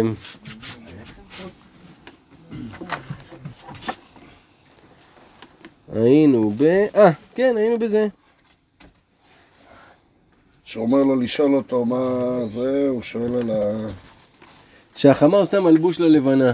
מה שאמרנו, של העליית מדרגה במדרגות של בין המדם אל השכל. ואז כל החיות שרות, והאדם זוכה להרמוניה נפלאה בתוכו, ששווה את כל התענוגים. זאת אומרת, הרגע הזה שהאדם, אני, אני אגיד לכם ואתם תראו איך תבחינו בו. נגיד שהיה לך, היית ב, בירידה, במשבר, בזה, אתה יכול להבחין ברגע שנגעת בתחתית. בדרך כלל מתי שנדמה לך שנגעת בתחתית, זה לא אז, יש עוד תחתית, ואז שם. ולפעמים יש עוד תחתית. אבל ברגע שנגעת בתחתית, אתה כבר מתחיל להרגיש מתי העלייה מתחילה. כשאתה בעלייה תקופה, איפשהו בתוך התקופה הזאתי, יש הרגשה שאתה כאילו בול על הוואן. זאת ההרגשה. שכל התענוגים נמצאים בתוך זה. זה תחושה. בוא נלך לסדר. ואמר להם האדם היער, מה, זה חידוש אצלכם? המנגינה הזאת שאתם שומעים, זה חידוש אצלכם? הלא יש אצלי כלי שקיבלתי מאבות אבותיי, שהם ירשו מאבות אבותיהם, שהכלי עשויה עם עלים וצבעונים כאלו, שכשמניחים הכלי הזאת על איזה בהמה או עוף, אזי תכף מתחיל לנגן את הניגון הזה. יש לו כלי, שאם מניחים אותו על איזה בהמה, הוא מנגן את הניגון הנעים הזה והנפלא ששמענו. אם ניקח את זה למשל שלנו, אז ה... התחושה הזאת של כל התענוגים של המזמור, השכל אומר לך, זה כבר מדרגה שאנחנו לא מכירים בכלל, שהוא אומר לך, תשמע, יש לי כלי לת- לתת לך, שמתי שאתה רוצה, אפילו אם תשים את זה על בהמות, אפילו אם תשים את הכלי הזה על התאוות, אפילו הם, הם יתחילו לנגן. ואתה תרגיש את אותם התענוגות. זאת אומרת שהאדם כבר הצליח לזכך את השכל שלו. ואז נעשה החוך הנ"ל עוד הפעם, והלך לו אדם היער. והוא הלך לחפש את הכלי, הוא כבר נהיה אמיץ. הוא שמע שיש כלי כזה בבית, התחיל לחפש אותו. וחיפש בכל אותו החדר ולא מצא, ויותר מזה היה מתיירא ללכת. מה זאת אומרת? הוא חיפש עם השכל שלו לראות איך אני מגיע לזה. חיפש, חיפש, חיפש, אבל לא מוצא. עם השכל שלך כבר מגיעה נקודה. שאתה לא יכול למצוא את ה... איך אני מגיע לשם. ואז הוא הניח לזה. והם הם פחדו להגיד ל, לאיש יער שיחזיר אותם ליישוב בחזרה. אחר כך בא אדם יער ואמר להם שהוא ייקח אותם ליישוב. זאת אומרת, אדם יער, שוב פעם, אמרנו זה השכל. שימו לב גם לעוד דבר שעכשיו הם נקראים הם. הם נהיו ביחד. כי זה אותו, אותו אחד, גם הכוח המדמה כבר משועבד לשכל. ושוב, הם אה, פחדו לחזור אחורנית. פחדו, פחדו לבקש ממנו, אוקיי, איך אנחנו חוזרים למקום יישוב? מה הכוונה? כשאדם הולך עם השכל, הוא הולך, הולך, הולך איתו, אבל אוקיי, איך אני חוזר ומביא את זה לחיים שלי? ואז אז האדם יש לו פחד שהוא לא יצליח ליישם את מה שהוא הבין עם השכל בתוך החיים. בתוך זה בא אדם יער, בתוך זה בא השכל, והסביר לו איך לעשות את זה. זאת אומרת, רבנו כאן מגלה לך כאילו את הדברים שיעברו לך בתוך המוח שלך, בתוך הנפש, כשאתה הולך בתהליך הזה. אל תפחד. ובעצם זה כל פעם עלייה במדרגות. ולקח את הכלי ונתן אותה לבן המלך האמיתי. ואמר לו, הכלי אני נותן לך. ועם האדם הזה, תדע איך להתנהג איתו. תדע איך לשלוט בו. זאת אומרת, מגיע מדרגה שכבר אתה מקבל את הכלי הזה במתנה. אתה לא דרך השכל שלך מבין אותו, אלא אתה מקבל אותו מתנה, ואז אתה צריך ללמוד מה לעשות עם הגוף שלך. מי קיבל אותו בתורה? סליחה? בן המלך. בן מלך אמיתי? כן. שעכשיו בעצם בן השפחה הוא העבד שלו, והוא קיבל את הכלי הזה במתנה. הכלי שמתי שהוא רוצה, הוא ירגיש את כל התענוגות שבעולם. האם לא לשם אנחנו שואפים? הוא יבין את כל הקולות בראש. הוא לא יבין, הוא ייהנה מהם, הוא יחווה אותם. זה התחושה הזאת, התחושה. ההרגשה הזאת. יהיה לך את הכלי הזה ביד, מתי שאתה רוצה, אתה יכול להרגיש את כל התענוגות. לא לשם אנחנו מכוונים. אני חושב שכולם מכוונים לשם. ורבנו אומר לך, זאת הדרך, מתוקי, בוא תלך בדרך, תגיע בסוף לשם. טוב, ושאלו אותו, לאיפה נלך? מה הכיוון? מה הלו"ז? אמר להם שישאלו וידרשו אחר המדינה שנקראת בשם הזה. המדינה טיפשית והמלך חכם. תחפשו את המדינה הזאת שקוראים לה מדינה טיפשית ומלך חכם. שאלו אותו לאיזה צד נתחיל לשאול בכלל, לאיזה צד, איזה כיוון. הראה להם בידו לצד פלוני. אמר להם, שם, תתחילו. ואמר האדם יער לבן מלך האמיתי, לך לשם אל המדינה הנ"ל, ושם תבוא אל הגדולה שלך. זאת אומרת, הוא אמר לו, לך למדינה שנקראת מדינה טיפשית ומלך חכם, ושם אתה תזכה לבוא לגדולה שלך. תנו לי פה גם איזה שפיץ במים.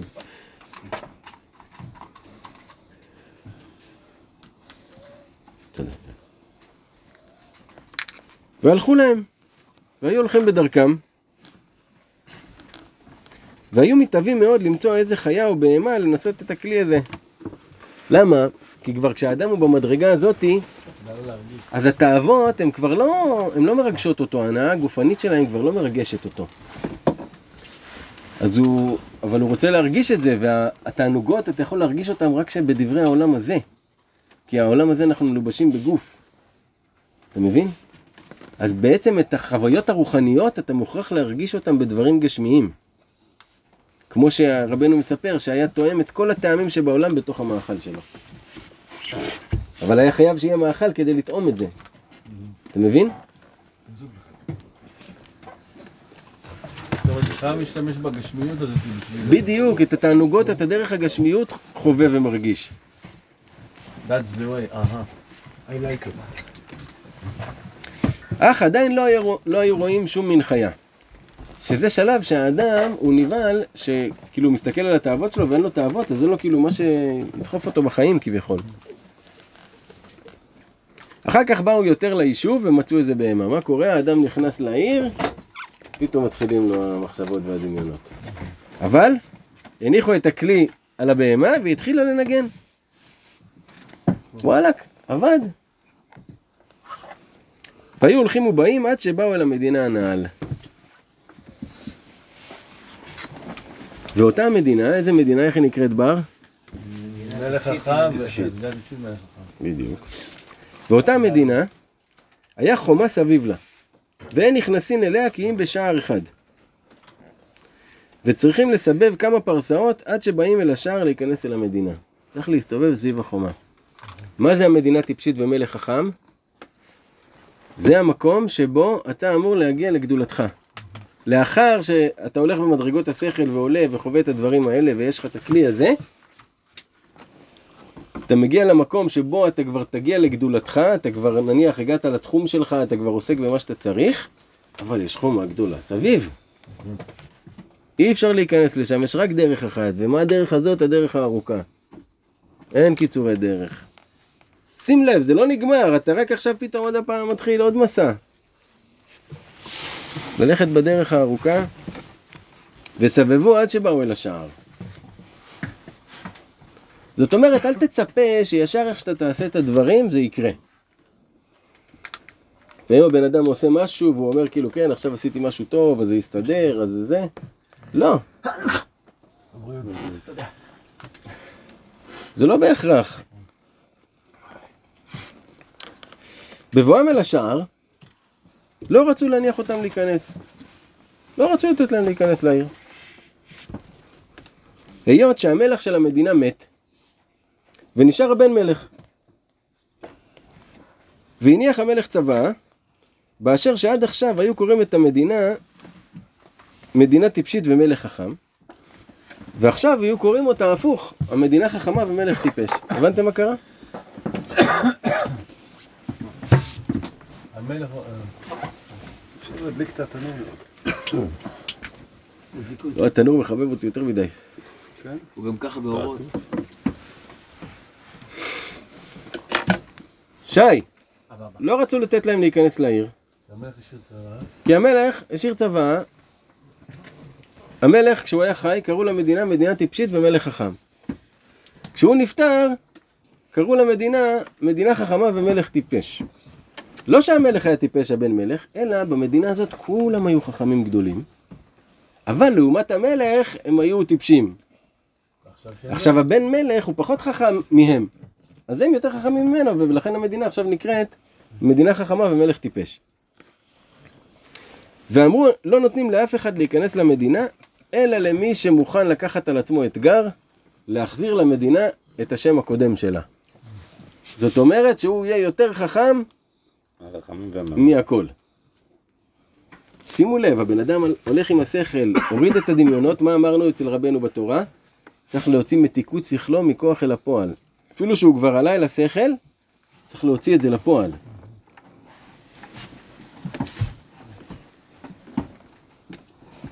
אמרו לו, אתה מסוגל אה, לחגור את מותניך לזה, להיכנס?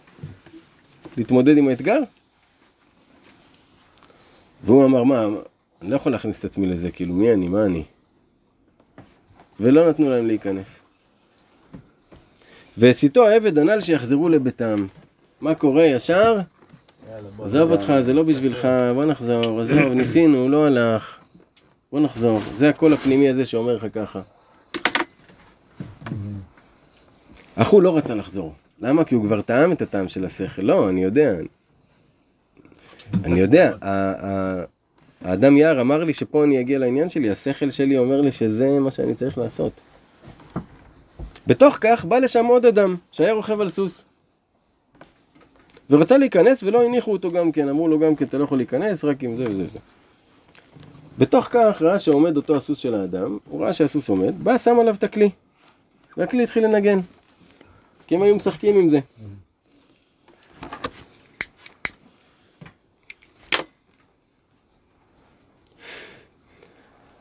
והאיש של הסוס התפלא מאוד מאוד מאוד מהכלי הזה ואמר לו, תמכור לי את זה. ולא רצה למכור לו. כי הוא אמר, מה, קיבלתי את זה מהאדם יער, מה, אני אמכור את זה עכשיו? מה ייתן לי? והשיב לו, מה אתה כבר יכול לתת לי בשביל כלי כזה? אז האדם של הסוס אמר לו, וכי מה אתה יכול לפעול עם הכלי הזה? לנגן איתו בקרקס? רק לי יש משהו שאני יכול לתת לך בתמורה ששווה לך יותר. להבין דבר מתוך דבר. בדיוק. הוא אמר לו, אני יודע דבר שקיבלתי מאבות אבותיי. להיות מבין דבר מתוך דבר. עכשיו פה יש לנו כמה וכמה וכמה לימודים, אני חוזר אחורה קצת. כי פה מתחילה הנקודה שלשמה עשיתי את כל השיעור הזה. שימו לב, הוא הלך בדרך השכל, הוא עובד כבר עם המידע משלו, הוא מזהה את הדמיונות, הוא הולך עם השכל, הוא מתחיל להזין את עצמו מהשכל, מתחיל לחוות חוויות רוחניות נעימות. והוא כבר ממש, האדם הולך ומתקרב לתכלית שלו ולשביל שלו ולמה שהוא צריך, ואז מגיע לו מבחן. הוא אומר לו, תשמע, אתה צריך להתמודד עכשיו עם המציאות. עם החוכמה של המציאות, אתה צריך עם השכל שלך להצליח עכשיו עם כל מה שאתה למדת ואתה חושב שרכשת, אתה צריך להתמודד. והוא לא רוצה להיכנס לזה. האדם אומר, וואלה, לא רוצה, עזוב אותי, אני נשאר ב- בעניינים שלי. זה הביתה. ואז פתאום מה קורה? שם שולח לך רוכב על סוס. מה זה רוכב על סוס? אתם זוכרים, רבנו יש לו תורה שהוא אומר שהמחשבה היא כמו סוס. היא רצה לכל הכיוונים וצריך רוכב שידע לכוון אותה. אתה צריך לרכב על הסוס. לרכב על הסוס זה לדעת לכוון לאן אתה לוקח את הכיוון של המחשבות שלך. כי כל כיוון שתיקח יהיה שם רצף של מחשבות, כי מחשבה גוררת מחשבה. הן מתגלגלות. אז איזה כיוון שאתה תבחר, לשם היא תלך. רבנו אומר עד כדי כך שאם המחשבות מטרידות אותך, אל תילחם איתם. פשוט תחשוב על משהו אחר. על איזה משהו? משהו שנמצא מולך כרגע. מה זה, הכוס הזאתי? מצגת, אה, איזה כיף. אחלה מיץ. ואז אתה מתחיל רצף מחשבות על משהו אחר. עוד הפעם סוטה, תחזיר. אז הרוכב על הסוס, זה פתאום, אתה רואה שרגע, יש פה מצב שאפשר לרכב על הסוס. זה בכלל לזכות בכל הקופה. לא מספיק שאתה שולט ואתה הולך עם השכל והכל, אתה גם יודע לרכב על הסוס ולאן לקחת אותו. ויש לך כלי שעוזר לך להתקדם עכשיו הרבה יותר מהר והרבה יותר רחוק. אם יש לך את הכלי הזה. אבל קשה לך לוותר על העבר, על התענוגות שאתה מכיר. כיף לך המנגינה הזאת שקורית כל פעם שאתה עולה מדרגה ושאתה על הוואן. קשה לך לוותר על זה. אבל אז האדם של הסוס אומר לו, יש לי משהו שקיבלתי מאבות אבותיי, וזה תשימו לב טוב. קיבלתי מאבות אבותיי. אין דבר כזה להמציא דברים. כל דבר צריך להיות מבוסס על משהו שקדם לו. אחרת, אין לדבר הזה ביסוס, אי אפשר להסתמך עליו. וזה תיקחו לתשומת לבכם, שכל מה שהעמישו וכל מיני דרכים היום חדשות שמדברים ואומרים דברים יפים וזה וזה וזה, איפה קיבלת את זה? ממי קיבלת את זה? בוא תגיד לי מי היו רבותיך, מי לימד אותך את הדבר הזה, זה שלימד אותך ממי הוא קיבל וממי הוא קיבל ואיפה השורש של הדבר הזה בכלל. אז אתה יכול להאמין לו. וכאן הוא אומר לו, הרוכב של הסוס, כשאדם כבר זוכה לרכב על הסוס ולהיות השליט על המחשבה שלו, הוא זוכה לקבל את העניין הזה של להבין דבר מתוך דבר, שזה מה שנקרא בינה. שימו לב, גם המדמה עובד על אותו, על אותו עיקרון. מדמה דבר. מדמה דבר לדבר. זה שונה, כי המדמה הוא מדמה דבר לדבר, והבינה היא מבינה דבר מתוך דבר, היא מסיקה מסקנות. זה לא דימוי, זה הסקת מסקנות. ובעצם הפיצוח של ה... להתנהל, איך להתנהל בעולם, זה להבין דבר מתוך דבר. לדעת להבין את, הדבר, את המסקנה הנכונה מתוך הסיטואציה הזו. והוא אמר וואלה, שווה. ונתן לו את הכלי, והרוכב של הסוס לימד אותו. הנה אנחנו כבר מסיימים, יש לנו עוד דף. תהיו חזקים, צחי, תהיה חזק איתנו.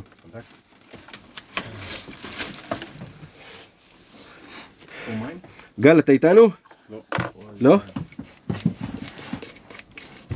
טוב, והבן מלך, עכשיו שהוא נעשה מבין דבר מתוך דבר, היה הולך שם אצל שער המדינה הנ"ל. שימו לב שעכשיו כבר בן השפחה לא נמצא. שייקה, חייבים להירגע פה עם כל המזיגות האלה. אתה לא רגוע.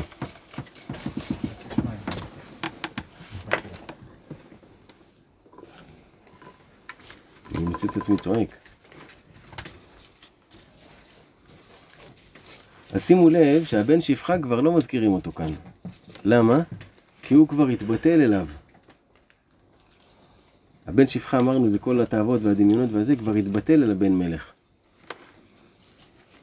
והוא עכשיו נעשה מבין דבר מתוך דבר, ואמר וואלה, אני יכול להתמודד עם האתגר הזה, אני מוכן להיכנס לאתגר הזה שהם נותנים לי, להחזיר למדינה את השם שלו. אף על פי שהוא עדיין לא יודע איך, אבל הוא סומך על עצמו שכשהוא יגיע, הוא יבין דבר מתוך דבר. זאת אומרת, אתה לא יודע מה הדרך, אתה לא יודע מול מה אתה עומד להתמודד, את. אבל יש לך את הכלי איך להתמודד עם כל עניין.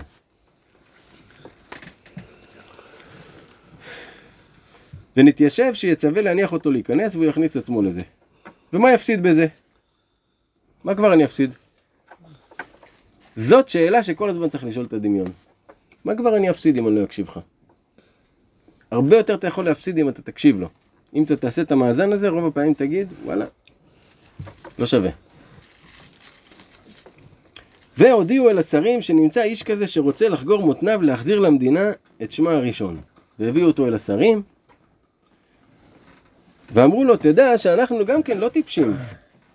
רק זה בגלל שעכשיו אנחנו יותר חכמים מהמלך.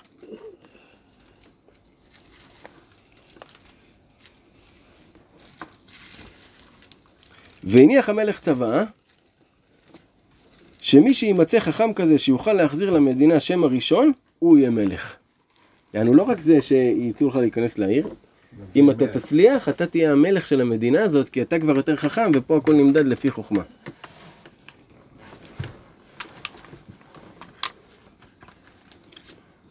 והוא אפילו ציווה שהבן שלו, אם יימצא איש כזה חכם, שהוא יוריד את הכתר וייתן לו.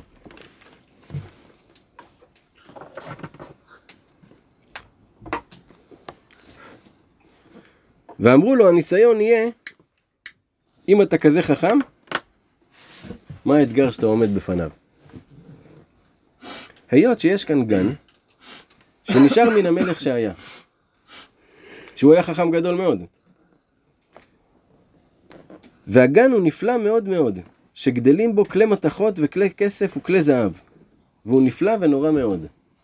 עצים שמגדלים כסף וזהב, בגן הזה יש. אך אי אפשר להיכנס בו, אי אפשר להיכנס לגן. כי כשנכנס בו אדם, אזי תכף מתחילים שם לרודפו. ורודפין אותו והוא צועק, והוא אינו יודע כלל ואינו רואה מי רודף אותו. מי שנכנס לגן מתחילים לרדוף אותו והוא בורח וצועק, ונתקע בדברים, ומקבל מכות ונחבל ו... עד שהוא יוצא. על כן נראה אם אתה חכם, אם תוכל להיכנס אל הגן הזה. אם תצליח להיכנס אל הגן ולצאת בשלום. ושאל אותם אם מכים את האדם, הוא אמר לו מרביצים לו? אמרו לו לא, רק רודפים אותו, אבל מתוך שהוא בורח הוא נחבל בדברים. שימו לב. השכל שואל, רגע, אם אני טועה, ירביצו לי? זאת אומרת, מה כבר יקרה? לא. אבל בגלל שהאדם הוא רץ, בגלל שהוא נהיה מבוהל, הוא מקבל ממילא מכות מהחיים. משהו הגורם לחבולות שלו. כן? כבר הייתי בסרט הזה, אז באתי לפחד. והלך אל הגן, וראה שיש לו חומה סביב. שוב, עוד הפעם חומה, עוד הפעם. והשער פתוח ואין שם שומרים. למה? כי בטח לא צריכים שומרים לגן כזה, מי ירצה להיכנס? והיה הולך אצל הגן. אצל הגן זאת אומרת בפתח של הגן. וראה שעומד שם אצל הגן אדם. היינו שהיה מצויר שם אדם, היה פסל של בן אדם. והסתכל וראה שלמעלה מעל האדם יש דף שקוראים טבליצה, וכתוב שם שזה האדם היה מלך לפני כמה מאות שנים. ובימי המלך הזה היה שלום. כי עד אותו המלך היה מלחמות, וכן אחריו היה מלחמות. ובימי המלך הזה היה שלום. מלך שהשלום שלו, מלך שהשלום שלו. שלמה המלך, שלמה המלך, שנקרא שמו של הקדוש ברוך הוא עליו, מרוב חוכמתו. שאצל שלמה המלך בגן שלו מסופר שהיו גדלים עצים של זהב וכסף. עד כדי כך הייתה חוכמתו בכל החוכמות שבעולם. אז זה, אגב, גם שלמה המלך זה הזמן היחיד בכל ההיסטוריה של העולם שהיה שלום עולמי. בכל ההיסטוריה בזמן של שלמה של שלמה המלך. מרוב החוכמה שלו, הוא הצליח לעשות שלום בכל העולם. וכסף וזהב היו נחשבים כאבנים. היה עושר לכולם, שפע לכולם, הכל בזכות החוכמה שלו. אז בכניסה אל הגן, מה אתה רואה? את חוכמת שלמה. חוכמת שלמה זו חוכמה שלמה.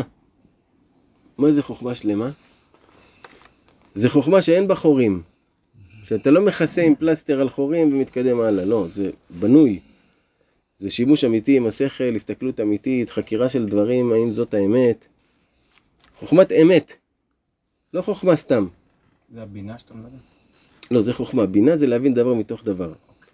חוכמה זה, לדוגמה, איך להביא שלום. זה חוכמה. אתה מבין? ששלמה המלך עשה. בקיצור, הוא ראה את הפסל של האדם הזה, מעל כתוב שהאיש הזה היה מלך פה לפני כמה מאות שנים, ובימים שלו היה שלום. והלך אל הגן, סליחה, והתבונן, מאחר שנעשה מבין דבר מתוך דבר, התחיל להתבונן, רגע, הכל תלוי באדם הזה. שכשנכנסים ורודפים אותו, לא צריך לברוח, אלא צריך לעמוד אצל האדם הזה. ועל ידי זה ינצל. למה? כי המלך הזה, אצלו השלום.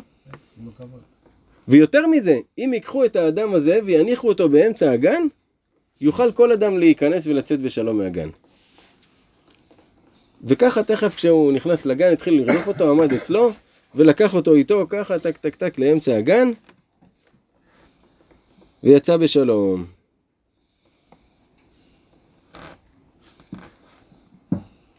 וכל השרים נכנסו ויצאו בשלום גם כן, והיללו אותו ושיבחו אותו. אמרו לו השרים, אף על פי כן, אפילו שראינו דבר כזה, בשביל דבר אחד לא ראוי לתת לך את המלוכה. עוד אתגר. אמרו לו, היות שיש כיסא מהמלך שהיה, והכיסא גבוה מאוד, ואצל הכיסא עומדים כל מיני חיות ועופות של עץ. ולפני הכיסא עומד מיטה, ואצל המיטה עומד שולחן, ועל השולחן עומד מנורה. גם שלמה המלך שוב פעם היה לו כיסא שהיה כיסא של בית המקדש, הכיסא המיוחד שהיה לו מתואר בכתובים בחוכמה עצומה. אז גם כאן אומרים לו, תשמע, המלך שהיה לפני הרבה שנים השאיר כיסא, שהכיסא הזה יוצאים ממנו, אה, חיות. הכיסא גבוה מאוד, ויש כל מיני חיות ועופות שעשויים מעץ, מגולפים מעץ, ולפני הכיסא יש מיטה, וליד המיטה יש שולחן, ועל השולחן הזה יש מנורה. ומהכיסא יוצאים דרכים כבושים. יוצאים כל מיני דרכים בצורת חומה. תדמיינו לכם חומות כאלה שעליהם יש דרכים שיוצאים מהכיסא. לכל צד. ואין אדם יודע מה העניין של הכיסא ומה העניין של הדרכים. אף אחד לא מבין מה הסיפור של הכיסא הזה.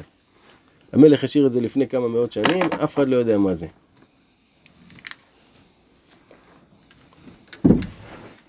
ואלו הדרכים, כשהם יוצאים ומתפשטים, עומד שם אריה של זהב. ואם ילך ויתקרב אצלו איזה אדם, אז זה יפתח את פיו ויבלענו.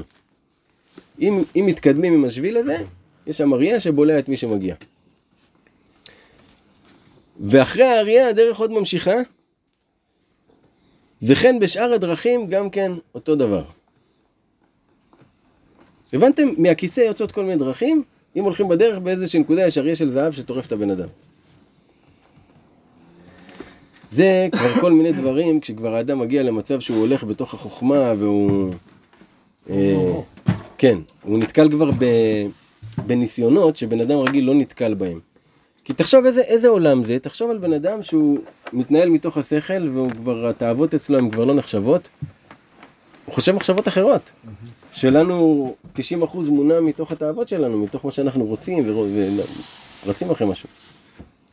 זה כמו שמישהו מאוד עשיר, יש לו מחשבות אחרות ממחשבות שלך. אתה מבין?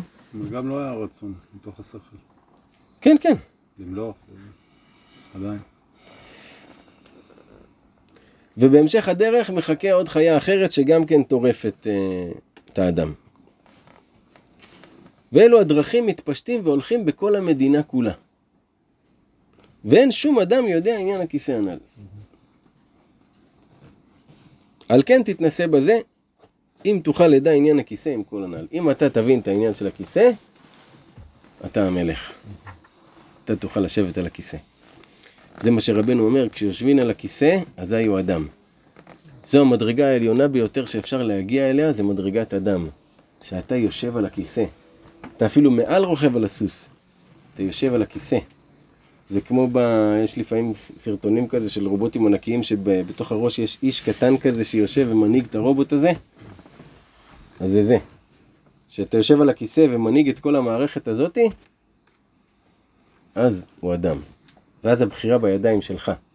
זה המדרגה הכי גבוהה להגיע, שהבחירה בידיים שלך. ולכאורה יבוא האומר ויגיד, מה, אני הבחירה בידיים שלי. אם אני רוצה אני עושה, לא? מה אתה אומר? תאורטית כן, אבל אם, ה... אם השכל שלך לא נקי, אז הבחירה שלך לא נקייה. אם יניחו לפרה, תקשיב טוב. ערימה של עשב טרי, מצד אחד, ומצד שני סטייק לפרצוף אחי, עם ריח טוב, עם תבלינים, עם כל מה שצריך על הסטייק. לא. קניבלית, אבל. לאן היא תלך? למה? יש לה בחירה, מה, היא יכולה לבחור ב... אבל היא הולכת מהטבע שלה. בדיוק! בדיוק! אנחנו הולכים מהטבע שלנו. אין לנו, אנחנו לא באמת בוחרים, אם אנחנו לא עצרנו לנקות רגע את הנטייה הטבעית, אין לנו בחירה, אנחנו מתנהלים מתוך הנטייה הטבעית שלנו. ברגע שהאדם מצליח לנקות את הנטיות הטבעיות שלו, שזה כל העבודה עם המדמה שאנחנו מדברים עליה, בסופו של העניין הוא מגיע להיות אדם היושב על הכיסא, שהוא שולט בכל המערכת שלו. הוא השליט של עצמו. ואז הוא נהיה אחד עם השם בעצם.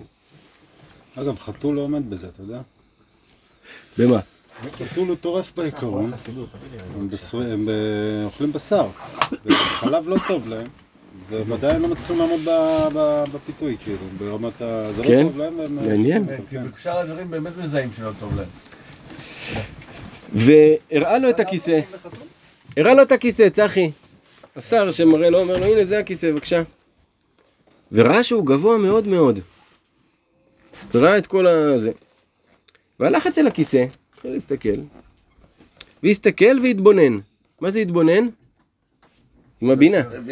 התבוננות זה עם הבינה, רגע, מה אני מסיק מכאן? שזאת הכיסא עשויה מהעץ של התיבה שהייתה לו. אתם זוכרים את התיבה שמנגנת את כל המנגינות? כן. הוא זיהה שהכיסא הזה עשוי מאותו עץ. זאת אומרת, אותו כלי שהיה לו שהוא יכול להרגיש את כל ההנאות, אתם זוכרים? כי זה מה שהתיבה הזאת בעצם עשתה. אותו כלי יש בכיסא הזה, זאת אומרת שאותו אותו שימוש באותו עניין. זה שהמדמה שלו עובד טוב. כן. והסתכל, וראה שחסר מן הכיסא למעלה איזה שושנה. הוא ראה שלמעלה בכיסא חסר איזה שושנה. נגיד היו ב... יש ארבע קצוות למעלה, ופתאום רק שלוש שושנים. ואם היה לכיסא את זאת השושנה, היה, לה הכ... היה לכיסא את הכוח של התיבה. זאת אומרת, אם השושנה הייתה למעלה, אז הכיסא הזה היה יכול לנגן את הניגונים כמו התיבה. והסתכל יותר וראה שזאת השושנה שחסר למעלה מן הכיסא, שהיא מונחת למטה בכיסא. פתאום הוא רואה שזה למטה ב... ליד הרגל, היא לא אמורה להיות שם. וצריך לקחת אותה משם ולהניח אותה למעלה על הכיסא. ואז יהיה לכיסא את הכוח של התיבה. כי המלך שהיה עשה כל דבר בחוכמה באופן שלא יבין שום אדם את העניין. עד שיבוא חכם מופלג שיבין את הדבר ויוכל לכוון, להחליף ולסדר כל הדברים כראוי. וכן המיטה, זה השושנה. הבין שצריכים לנתקה קצת מן המקום שעומדת. החזיר את העירה לשורשה. הוא הבין את המיטה צריך להזיז טיפה ימינה. כדי שזה יסתדר בול כאילו עם הכיסא. וכן השולחן צריך גם כן להזיז אותו, עכשיו שהזזנו את המיטה צריך להזיז אותו גם שזה יסתדר. לשנות מקומם קצת. וכן המנורה צריך גם כן לנתקה ולהזיז אותה, לסדר אותה מחדש עכשיו בסידור החדש. וכן העופות והחיות שבכיסא. לשנותם כולם ממקומם. מה זה החיות ועופות? המחשבות. לקחת את זה העוף ממקום זה ולהעמיד אותו במקום זה וכן כולם. כי המלך עשה הכל בעורמה ובחוכמה שלא יבין שום אדם עד שיבוא החכם ושיוכל להתבונן לסדרם כראוי. ו- וכן האריה שעומד שם צריכים להעמידו כאן וכן כולם וציווה לסדר הכל כראוי. לקח השושנה מלמטה ולתוכבה למעלה וכן כל הדברים כנ"ל. לסדר כולם בסדר הראוי כנ"ל. ואז התחילו כולם לנגן ניגון הנפלא מאוד, ועשו כולם הפעולה הראויה להם, ואז נתנו לו המלוכה. רגע, אני חוזר אחורה ברשותכם.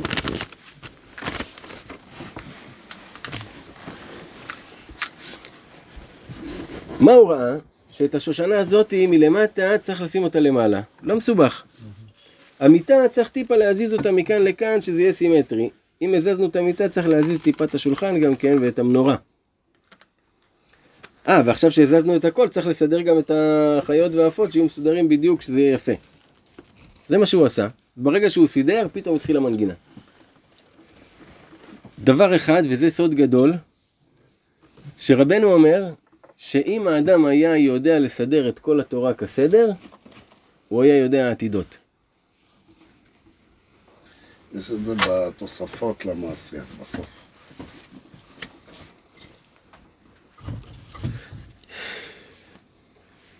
עכשיו, מוהראש הקדוש, כשהוא הסביר את הסיפור הזה, הוא אמר לנו דבר כזה. צריך את המיטה קצת להזיז. המיטה זה מסמל על השינה שלך ועל התשמיש. טיפה, טיפה, טיפה לעשות שינוי קטן, טיפה להזיז מהמקום, ממה שאתה רגיל. השולחן זה איך שאתה אוכל.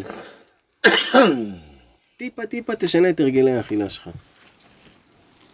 המנורה זה מה המקור אור שאתה מקבל, איזה ספרים אתה לומד, איזה מה אתה מקשיב. טיפה טיפה תזיז, רק תזיז את הדברים, סדר אותם סדר חדש עכשיו. הבנת? שנים אתה עושה את אותו דבר, רגע בוא תסדר שנייה את הדברים, קצת, בנקל, ללמוד ולפרש, דברים קלים, רק שיהיה תזוזה. ברגע שיש תזוזה כבר כל הדברים מסתדרים והניגון הזה מתחיל לנגן. זאת אומרת שברגע שאתה אה, מגיע לנקודה הזאת עם השכל שלך, נשאר בעצם רק לסדר את הדברים. רק לסדר אותם אחרת, טיפה לסדר, והופ, איזה ניגון נפלא נהיה כאן. ואז מה הוא אמר? רגע, אתה אומר שמהראש אמר בעצם שאם עכשיו אני ניגש לאכול, אז אני אעצור רגע ואני אשנה טיפה את הרגלי האכילה שלי. כן, ואם כשאני הולך לישון ואני יושן בצורה מסוימת, שזה, לשנות מתי אתה קם או מתי אתה זה, כל דבר קצת. לשנות את זה, כל החיים שלך משתנים. ואתה חושב על זה, זה כבר מתחיל את התהליך. אחי, כל החיים משתנים, כי תחשוב, אם אתה קמת רבע שעה קודם, ואכלת בבוקר אה, חביתה עם אה, מלפפון, זה כבר שינה לך את כל המשך היום. ב... הכל השתנה, אחי. כל מה שאתה רגיל לעשות השתנה. מתזוזה קטנה. ענה ואמר הבן מלך האמת, שנעשה אתה מלך, עכשיו המליכו אותו. אל בן השפחה, עכשיו הוא חוזר ואומר לו, עתה אני מבין שאני בן המלך האמת, ואתה בן השפחה באמת. עכשיו האמת יצאה לאור. אני יודע שאני בן המלך. זאת אומרת, כשאדם הוא הולך בדרך הזאת שדיברנו עליה, של התורה הזאת של רבנו, מגיע להיות בן המלך, להיות אדם היושב על הכיסא ולהגיע למה שהוא צריך להגיע בעולם הזה, שכל אחד מאיתנו זה מה שהוא רוצה להגיע. ברוך אדוני לעולם, אמן ואמן. רוצה להגיד לכם עוד משהו, לתת לכם מתנה, אם אתם לא עייפים, קצרה.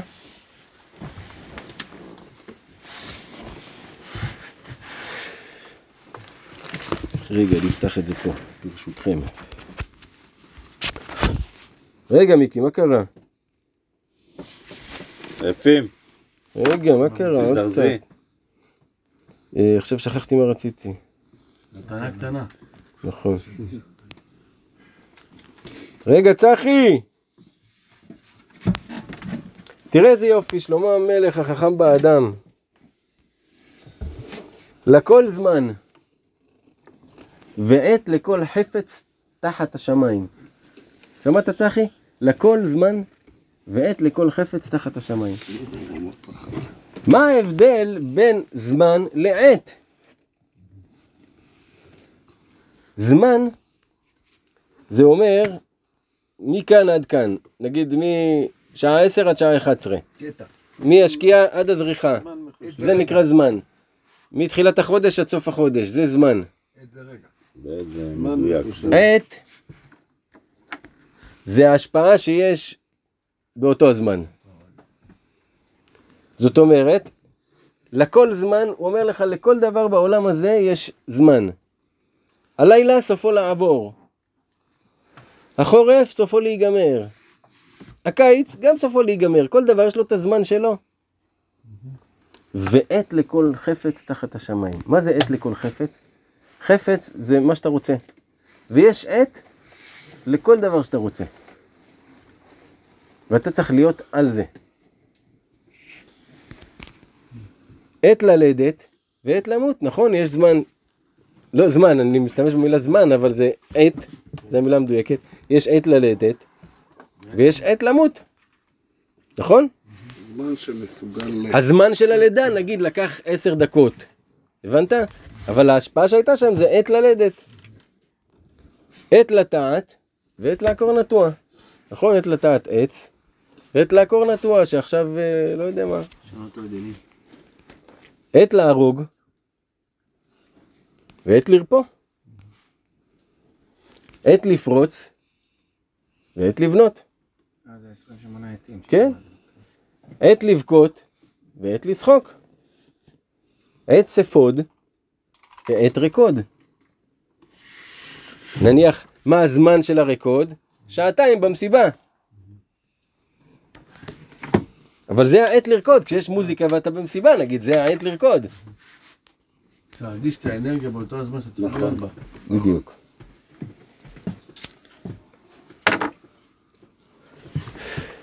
עת לבקש ועת. סליחה? עת להשליך אבנים ועת כנוס אבנים.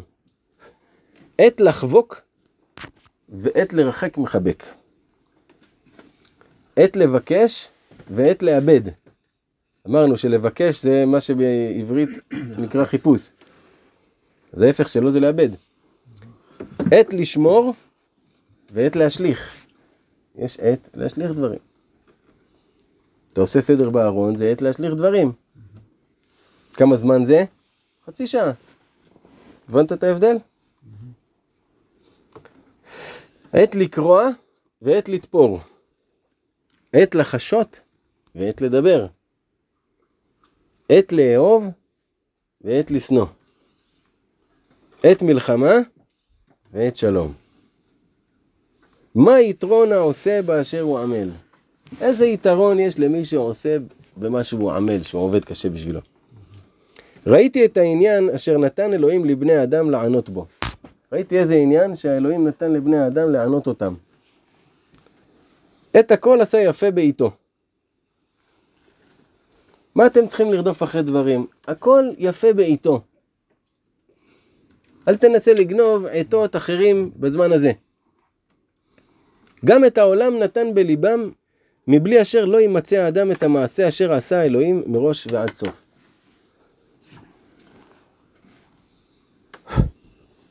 זאת אומרת, אם אתה תלך עם העט של כל דבר, כל העולם יהיה בתוך הלב שלך. אתה תרגיש את כל הדברים, אבל בעת שלו. וואו. ידעתי כי אין טוב בם כי אם לשמוח ולעשות טוב בחייו. ידעתי שמה שצריך בסופו של דבר בחיים לתת עליו את הדגש, לשמוח ולעשות טוב בחייו. פשטות. שלמה המלך, אחרי כל החוכמה. אה, הוא אומר, וואו. תחזור רגע בשביל אחד אחרות. כל העולם. גם את העולם נתן בליבם, מבלי אשר לא ימצא, לא ימצא האדם את המעשה אשר עשה אלוהים מראש ועד סוף. אז כאילו נתן לנו להתמודד פה, לנו להתמודד פה בלי שבכלל יש לנו, יש את בנו את. כל ה... הכל בפנים, אבל אין לנו מושג אה, במעשה, מה- כן. מה. כן, אי אפשר לרדת זה לסוף מה דעתו. שאני יכול בוודאות לומר, שבן אדם רוצה להיות שמח. שיהיה שמח ויעשה טוב בחייו. זה הדבר היחיד שאני? יכול להפת- לחתום עליו. שים לי מים. מה אני לא עושה נכון פה, לא הבנתי. ידעתי כן. ששלמה המלך אומר שהוא ידע, זה אומר שהוא ידע. אחד שיודע. ידעתי כי כל אשר יעשה האלוהים, הוא יהיה לעולם. עליו אין להוסיף וממנו אין לגרוע. והאלוהים עשה שיראו מלפניו. מה שהאלוהים, מה שהיה כבר, כבר הוא, ואשר להיות כבר היה. זאת אומרת, מה שהיה. כבר, אה, כן, כבר הוא. הוא כבר הוא. ואשר להיות, ומה שעכשיו קורה, כבר היה. הבנת? זאת אומרת, מה שכבר קרה, עוד יקרה, ומה שעתיד להיות, כבר קרה. והאלוהים יבקש את נרדף. זאת אומרת, אתה אל תדחק בעת שהיא תגיע, אלא תיתן לה שהיא תרדוף אחריך העת. מה, מה אבל איך הוא אומר? הוא מנסח את זה, מה... נרדף? והאלוהים יבקש את נרדף. אוקיי. כמובן שהפירוש הפשוט הוא שתמיד הקדוש ברוך הוא נוטה למי שרודפים זה אותו. עת, אה, עת עם א' עכשיו. עת עם א', כן. אמרנו את זה אבל פעם אחת, שבסופו של דבר, אוקיי, אתה רוצה משהו, אתה מתפלל על זה, ואז באיזושהי נקודה אתה צריך להגיד, אם כן, כן, ואם לאו, לאו. אל תדחק את השעה. אל תהיה, אתה תהיה דוחק, אלא תהיה נדחף. מה המשפט אחרי? אם זה כבר יגיע, זה יגיע בעזרת השם. ועוד ראיתי תחת השמש, מקום המשפט, שם הרשע. ומקום הצדק, שם הרשע. איפה זה מקום המשפט? בראש שלך. ברגע שאתה שופט, הרשע נכנס שם. אתה רוצה להיות צודק? הרשע נכנס שם. הוא יהיה אדם שיוכל להוכיח. אמרתי אני בליבי, את הצדיק ואת הרשע ישפוט האלוהים. כי עת לכל חפץ ועל כל המעשה שם. יש גם עת שהוא צריך להישפט, וזה האלוהים ישפוט אותו, לא אני. כל המעשה יבוא כבר לפני הקדוש ברוך הוא. זה לכל אלה שרוצים לתקן את העולם. כן. סתום את הפה, בכלל לא מבין מה מקולקל. סתום את הפה, מה אתה בכלל מתעסק? מה אתה בא לתקן את העולם? יש עת מלחמה, זה- בעצם משהו... כן, יש עת לדבר הזה. מה אתה בא עכשיו בקטע של שלום? מה אתה מבין שזה לא עת למלחמה? בדיוק, ואתה לא מבין מספיק, אז כאילו סתום את הפה ותן לדברים לקרות. בדיוק ככה. זה מתחיל בסתום את הפה. אמר, אה, אמרתי אני בליבי על דברת בני האדם לברם האלוהים ולראות שהם בהמה המה להם. וואי, זה פסוק קשה. אמרתי אני בליבי על דברת בני האדם. דברת זאת אומרת מה שהאדם מדברים. לברם האלוהים, דברם? לברם, ל"ב ר"מ. דברם, לא... אה, אה, אבל, כאילו, תראה לי את המשפט. אבל. לברם, לברם האלוהים, איפה? אני לא רואה את זה. כן, לשון. דיברת בני אדם. לברם האלוהים ולראות שהם בהמה המה להם. לא יודע, לא מבין, בר מבחוץ אולי? לא יודע. אה, לברם. כי מקרה בני האדם ומקרה הבהמה הוא מקרה אחד להם. כמות זה, כן מות זה. כי בסופו של דבר, אתה כמו הבהמה, אתה תמות. וגם כן אם ניקח את זה שוב לשכל ולבהמות שזה הדמיונות, זה עובר וזה עובר, לכל זמן, כל דבר יש לו זמן קצוב, גם המצב הכי קשה שנראה לך, בסופו של דבר הוא עובר. גם זה יעבור. כי יש, לכל דבר יש את הזמן הקצוב שלו, ואי אפשר להיכנס אחד בשני. כמות זה כן מות זה, ורוח אחד לכל. ומותר האדם מן הבהמה אין כי הכל הבל. אל תעוף על עצמך, חמוד שלי. הכל הולך אל מקום אחד. הכל היה מן העפר, והכל שב אל העפר. אז אל תבוא ועכשיו ת... מי יודע רוח בני האדם העולה היא למעלה ורוח הבהמה היורדת היא למטה לארץ? מי יודע לאן כל רוח הולכת? תראה איזה צניעות שלו עם כל החוכמה מה הוא אומר. זו חוכמה כאילו... מעבר כבר לחוכמות שאנחנו מדברים עליהן. כן, כאילו. זה הסקת מסקנות. כן, כלום, אל ת... אין כלום, אני מאיפה אתה יודע בכלל שהבהמה לא מעליך בכלל. כן, כן. וראיתי כי אין טוב מאשר ישמח האדם במעשיו, כי הוא חלקו. כי מי יביאנו לראות במה שיהיה אחריו. זאת אומרת, תתעסק בעניינים שלך, mind your own business. תתעסק בזה, תשמח בזה, בדלת אמותיך, בעניינים שלך, תשמח עם הילדים שלך, עם מה שיש לך בחיים, עם זה תשמח. כי מי, מי, כל אלה שרוצים כאילו בשביל העתיד, מי יביא אותך אחר כך לראות מה קרה אחרי שאתה מת? זה הסיבה שאמרתי בזמנו, שזה כאילו להתפלל על משהו ספציפי, זה כאילו, זה סוג של ניגוד בכלל לתפיסה.